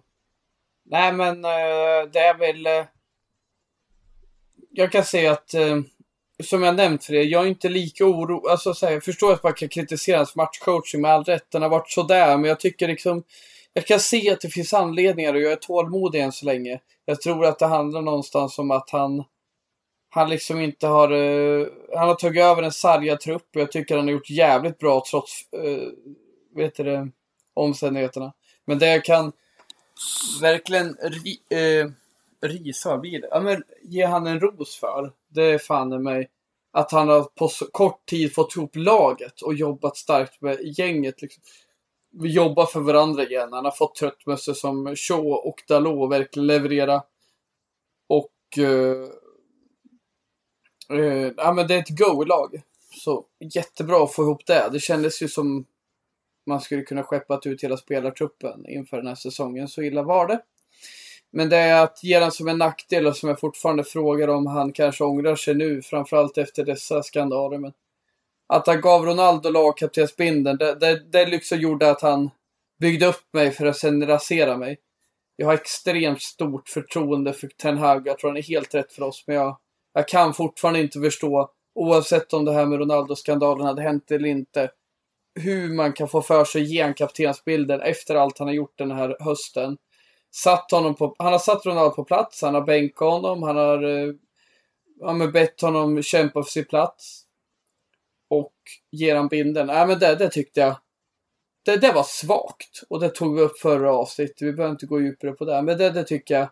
Det tror jag han sänkte sina aktier lite grann i redan höga aktier och sina spelare i truppen, så inte för den delen. Men där börjar nog många fundera, hur fan kan Hunde han få lagkaptensbindeln liksom? Kort. Så.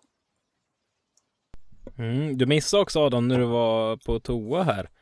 Piers Morgan eh, har eh, skeppat ut att eh, klockan nio ikväll svensk tid så ska han droppa lite mer grejer från den här intervjun. Det är exakt nu när vi spelar in. Då, kom, då kommer det här med Jag innehåller span här om det blir alltså. något. Ja. jag håller lite span om han eh, om han gör något mer här. Men angående fråge, frågeinlägg som, som hade smugits ut här. Ehm, jag såg eh, väldigt många av, eh, av våra lyssnare undrar ju just kring eh, Ronaldo och det känns som vi, vi avhandlat så gott det går. Men ehm, Fredrik Johansson ändå en fråga jag känner att vi kan lyfta. Vi har varit inne och pratat om det, men just med tanke på Garnachos framfart så undrar han lite kring Jadon Sancho och Anthony Elanga, hur deras, hur deras läge blir här framöver. Vad, vad tror ni på då? på den fronten. Alltså Micke, du var inne på att Ahmad kanske återvänder. Vi har Anthony. Vi har Elanga, Rashford, Martial kan ju faktiskt spela kant också. Sancho, Garnacho, alltså det, det är ett gäng, det är många om budet. Pelistri finns där bak, han ska ändå spela VM för eh, Uruguay och har väl någon form av talang inom sig. Vad tror vi, Sancho och Elanga? Är det de två som ligger mest pyrt till så att säga? Mm, ah, jättesvårt att svara på. Um, ja men det ja, känns ju som Elanga ligger lite... väldigt lågt ner i prio. När alla är tillgängliga. Ja det gör det väl. Men samtidigt så. Jag får ju känslan av att han. Han gillar ändå Elanga i vissa typer av matcher där han känner att. Han kan få nytta av honom. Då tänker jag till exempel när vi möter Liverpool hemma. Då var ju Langa väldigt bra också i den matchen. Och tycker att då känner han att han får. Kan utnyttja honom. Men. Ja, men det är väl klart att han hamnar ju långt ner i rangordningen då.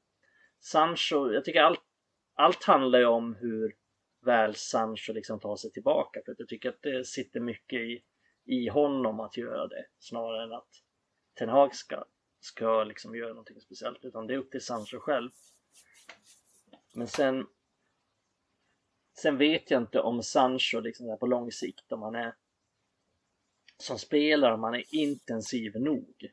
För att jag tycker att våra yttrar ska vara intensiva och liksom kunna löpa mycket och vara löpstarka och kvicka och, eh, och dynamiska. Och det tycker jag inte att, alltså det är lite av Sanchos svaghet. Han är inte särskilt löpstark, inte särskilt dynamisk. Sen är han bra på andra saker så att han skulle kunna spela tia till exempel. Men ja, vi får se lite men det är mycket upp till bevis Sancho. Jag tycker att hans, hans liksom position i laget är definitivt under, under hot framöver i framtiden. Mm. Eh, jag lyfter en annan fråga här från våra följare. Anton Johansson tycker det vore intressant att höra vilka spelare ni tycker har gjort sitt i United-tröjan och borde lämna säljas. Det är faktiskt lite intressant nu. Vi har diskuterat det många gånger förr, men det var ju främst i somras kanske när när det skulle vara en liten utrensning inför Ten Hags eh, ankomst och så vidare. Med, med hösten gjord här, vilka, vilka i nuvarande trupp tycker ni? Jag tycker vi, vi skippar och pratar om eh, liksom Alex Telles och sådana som är utlånade och, och bortglömda. Han ska spela VM i och för sig. Eh, men eh, har ni några i truppen nu ni känner att nästa sommar åtminstone så måste de här två, tre spelarna fasas ut? Adam, vad känner du? Ja, det är Aron Wan-Bissaka. Eh, framförallt, det känns ju helt körd. Mm. Eh, det, det, är liksom en no-brainer. Yep. Sen liksom Donny van de Beek kan man tycka, ja, att skeppa honom liksom. Men det kan jag ändå se att, eh, ja men fan, det, det, det, är nog inte så jävla säkert. Men jag kan ju hoppas det. Men Van, Van Bissaka känns jävligt säker. Och så känner jag även att eh, Pelistri kommer ju lånas ut på något vis.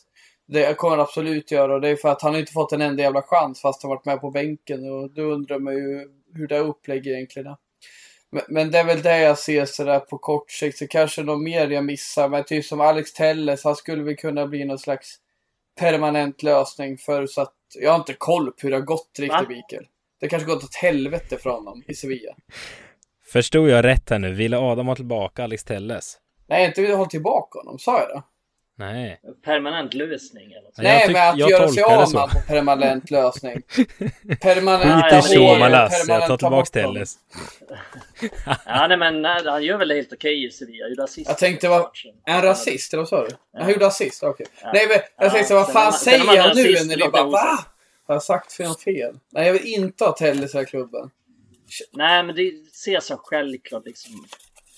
Eh, han har gjort sitt liksom. Han, är ingen, han passar inte i Premier League. Han är ingen Premier League-spelare. Han passar mycket bättre i, i ett läge till på som vi har snackat om Lindelöf också. Ja, men jag känner väl.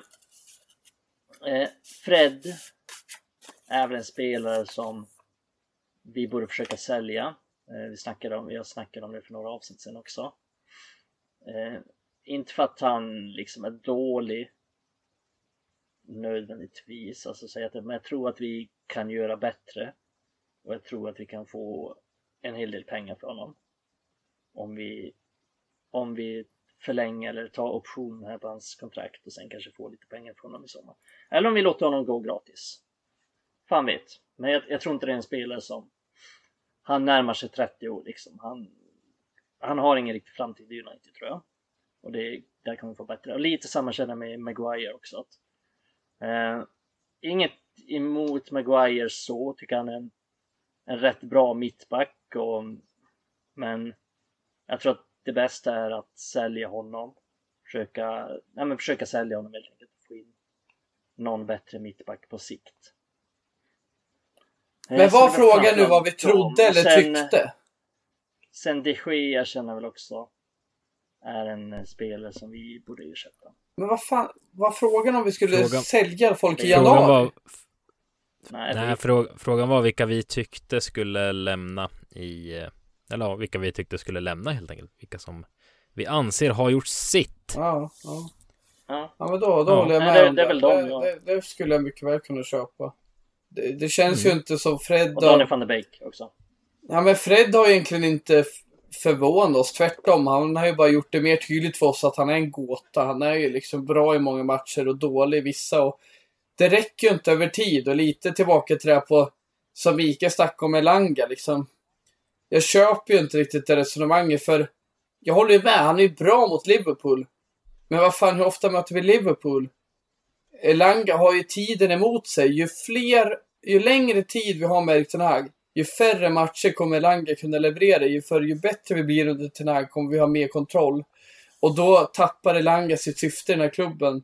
Och jag kan tycka att det är många andra som också gör det.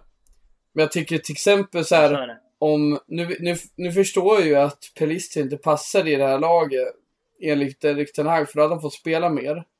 Men alltså han passar mer in i det spel vi etablerar än Elanga, men sen har ju Elanga en spets som inte Pelister har.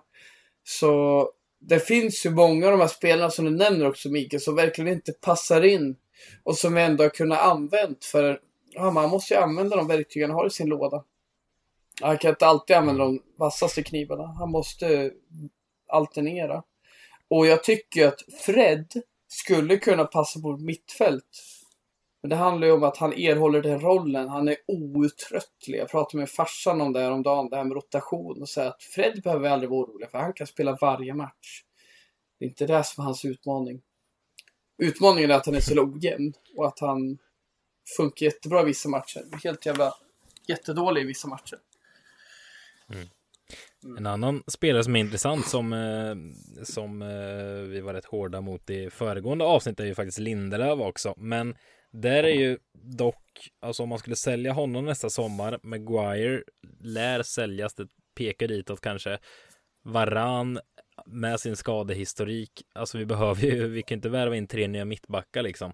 Så och det känns som Lindelöf inte är sån som Känns som han, eh, han, det är okej att han startar var fjärde match liksom och är med lite eh, här och var. Han är nog ingen, inget problem i ett omklädningsrum för en, att ha en sån roll. Så på så och han gör oftast ett gediget jobb när han väl är på plan. Så på så sätt har jag svårt att liksom slakta och vilja få ut honom omgående, utan det känns som han skulle kunna cirkulera i något år till eh, när truppen förstärks ytterligare.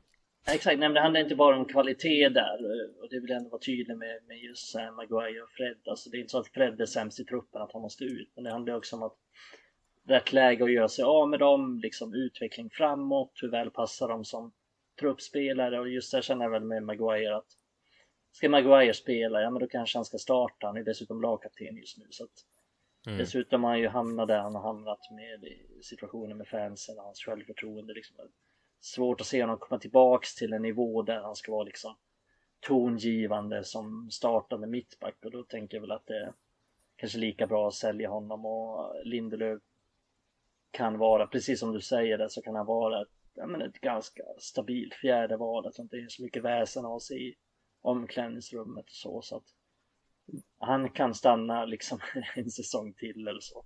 Och sen tar man itu med det kanske 20, mm. 24 eller någonting. Men vi har inte ens nämnt mm. liksom fripassagerare i det här forumet som Phil Jones och Axel Tuansebe. Uh, jag vill inte, jag vill inte kalla... Phil Jones till exempel försvinner ju liksom ändå till sommaren. Det är ju ja, liksom. på kartan att det är större chans Det finns inte på kartan säger du. Vi skulle fan kunna förlänga han bara för att ha sköna lagfester. Det är större chans att Ronaldo blir kvar än att, än att Phil Jones... Adam Stenberg skriver kontrakt med United. Det är fan större chans. Ja. Nästan. Jag kan ju stå där och vara som någon jävla driftkucke och någon jävla speed som med helgen. Vad fan var det för jävla gök? Jag menar om han kan stå där och visa upp sig kan väl fan vem som helst vara med i tv känner jag. Men det, det är ju så jag, jag ser på. ingen aning om vem den människan var förrän eh, United kablade ut överallt eh, på sina ja, sociala medier. Vi är så jävla enkla som, som människor är vi, när vi tycker Jag, jag gillar inte att kokettera med att jag inte vet vem någon är. Men vem fan är Speed? Ja, det var du som skrev det i interna chatten va Micke till slut. Vem, fan är det där? Jag skrev det både i interna chatten och på Twitter. Jag hade ingen aning heller. Det... Men grejen är ju sådär att vi har ju sån jävla utrensning att göra och nu har Erik Ten Hag fått smaka på den ena och den fjärde. Och den ena smakar sämre än den andra. Men sen har han en bra grund att gå på. Det är ju som sagt, som jag har sagt, Rashford är ingen dålig spelare. Han, han har hamnat fel. Och, och Erik Ten Hag, han skulle få besluta. Är det här rätt spel för United eller inte? Av allt att tyda så tycker han det är rätt. Och han har fått en god coachning som gör att han nu har huvudet på skaft och verkar ha förutsättningarna att kunna lyckas. Så bra det går i alla fall för att vi ska vara nöjda med Rashfords leverans. Men med just sådana som Jones, Transebe. Sen vill jag inte... Jag kan raljera lite kring dem, det kan jag göra. Sen, sen tror jag att de har gjort sitt bästa, absolut. Men jag tänker som Brandon Williams. Jag tycker han alltid har gjort sitt bästa och fan är mig. Han har, han har precis gjort vad han kan. Och, men det räcker fan inte. Det räcker inte. Vi kan snacka om att Malasha har utvecklingsbehov, men liksom Williams, han har rätt inställning men han har inte rätt kvalitet. Men han kan gå till Burnley och jag kan titta på honom med stolta ögon och säga att det där är Mickes kille liksom. Kan jag säga. På, på tal om Burnley. Det är faktiskt våran, eh, det är Uniteds nästa match. Det är Burnley i ligacupen dagen efter VM-finalen.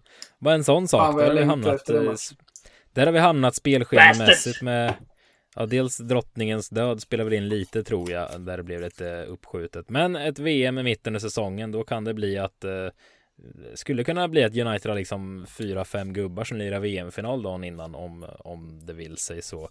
Eh, och så har man en, ändå en tävlingsmatch dagen efter. Det är egendomligt. Sen eh, är det ju ligan drar igång igen för Uniteds del 27 december. Mm. Så det är en bit kvar.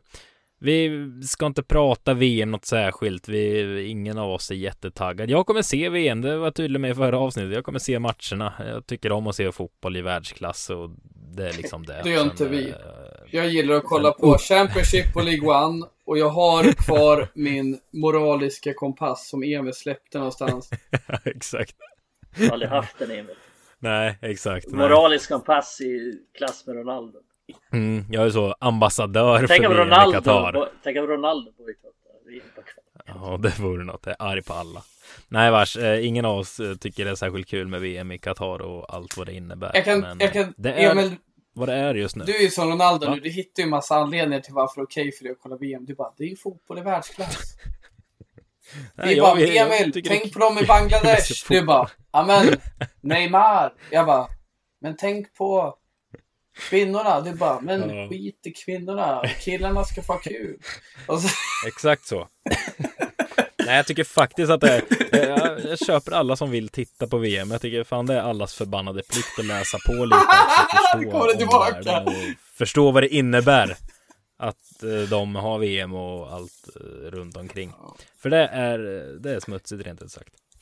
Eh, Ska vi bara dra snabbt vilka, det är ju ett stort gäng United-spelare som ska iväg på VM. Eh, Det är eh, Malaysia för eh, Nederländerna, Maguire, Rashford, Shaw för England, Lisandro Martinez för Argentina, Eriksson för dansken. Eriksson, Var- sa du det?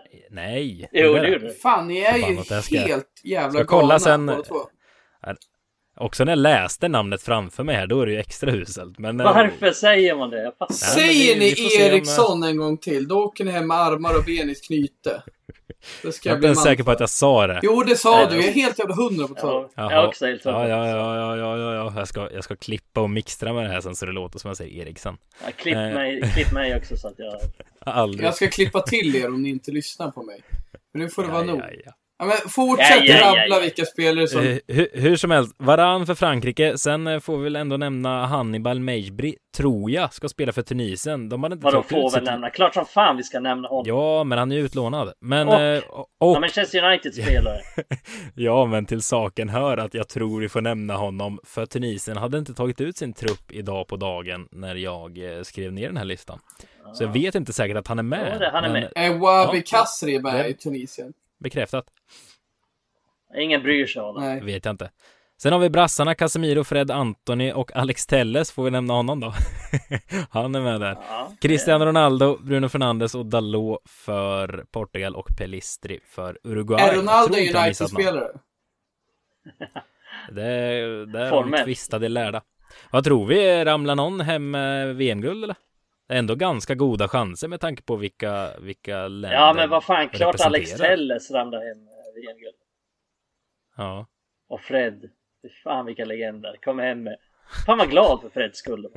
ja, Fred skulle jag vara glad för. Ja, Och Casemiro är... också. Ja, Ja. Nej, det är väl kanske det hetaste tipset.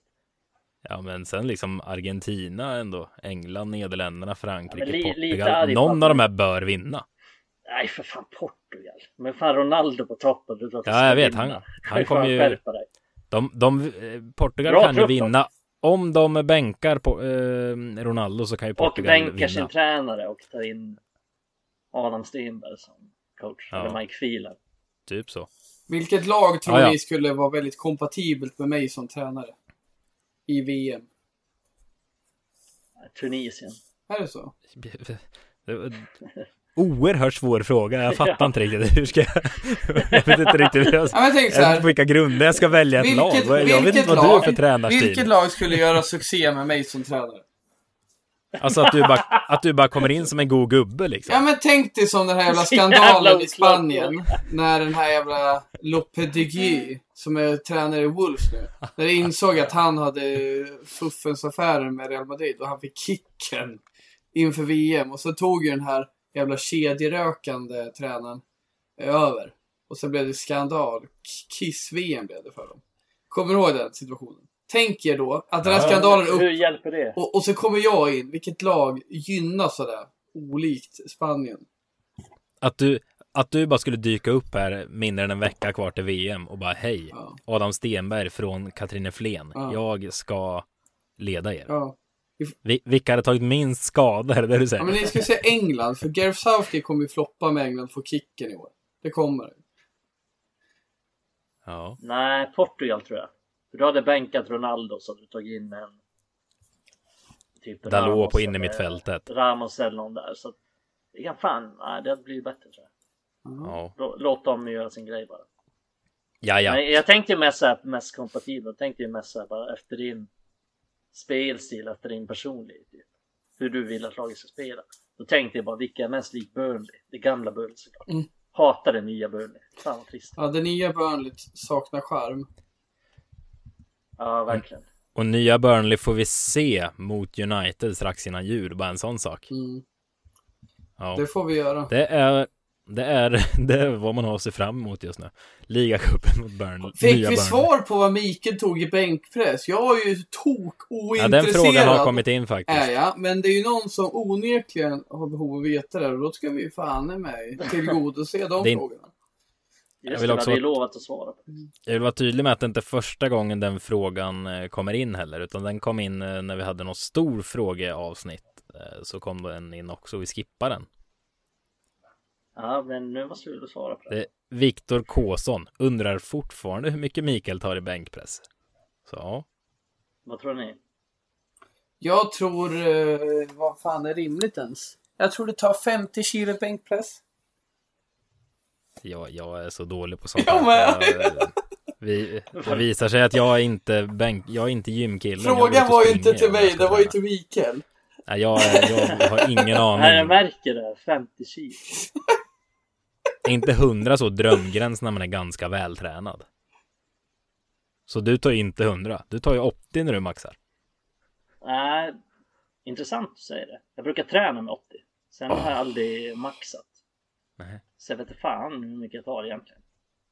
Om Ja. jag verkligen maxar så kanske jag tar, fan vet jag, 90, 100, något åt det hållet kanske. Det är vad Adam tar i benböj. Ja. Nej, ingen, ingen aning. Jag ska inte säga att jag tar 100. Jag har aldrig testat maxa. Men jag brukar, jag brukar träna med 70-80 ungefär där i den klassen. Så Ja, det är ja, väl ja. någonting där kring jag tar. I tight linne. Eh, nej, fy fan. Skjut mig om det skulle hända. Kul är det. jag, jag kan uppdatera Kepsen med... bakom fram, kepsen bakom fram och tight linje. Och sen knäpper du en bärs och tar en gymkrökar öl. Nej, sluta. Nej, sorry för Det här- internskämt. Gymkrökar. Det här- det här avsnittet är ytterst långt nu och eh, jag ser inga uppdateringar hos Piers Morgan. eh, Han som är en jävla nu, palsternacka alltså. Fy fan. nu, Är det? Nu kom det något här. Piers Morgan uncensored. They didn't believe that something was going wrong. Cristiano Ronaldo has told Piers Morgan he felt doubted by his Manchester United bosses when he told them his newborn daughter was sick. Jaha. Det har vi redan hört. Han menar att, eh, att eh, United uh, tvivlade på honom när han berättade att hans nyfödda dotter var sjuk. De trodde inte på att något var fel. Ja, ja, vi, det känns ju som det lågvattenmärket till intervju fortsätter. Vi får uh, nysta ut där vid annat tillfälle. Håll span på våra, våra eh, plattformar så kommer ni ta del av den här intervjun om ni inte redan gjort det. Det vågar jag utlova. Och rösta på oss i Guld- Guldpodden. Guld- Guldpodden. Precis. Ja. Gör gärna det. Nästan två timmar långt blir det där avsnittet. Det är bara det en bedrift en måndagkväll i november. Men... Har, har ni eh, lyssnat så här långt då måste ni fan rösta på guldpodden.se. Ja, det måste ni Alla faktiskt. Kom kategorier. ihåg festen Emil ska bjuda på. Just det, om vi slår Alex och Sigge. Det vore mäktigt. Ja, ja, vi säger så, så hörs vi av framöver. Ha det gott tills dess. Hej, Hej då. hej, hej.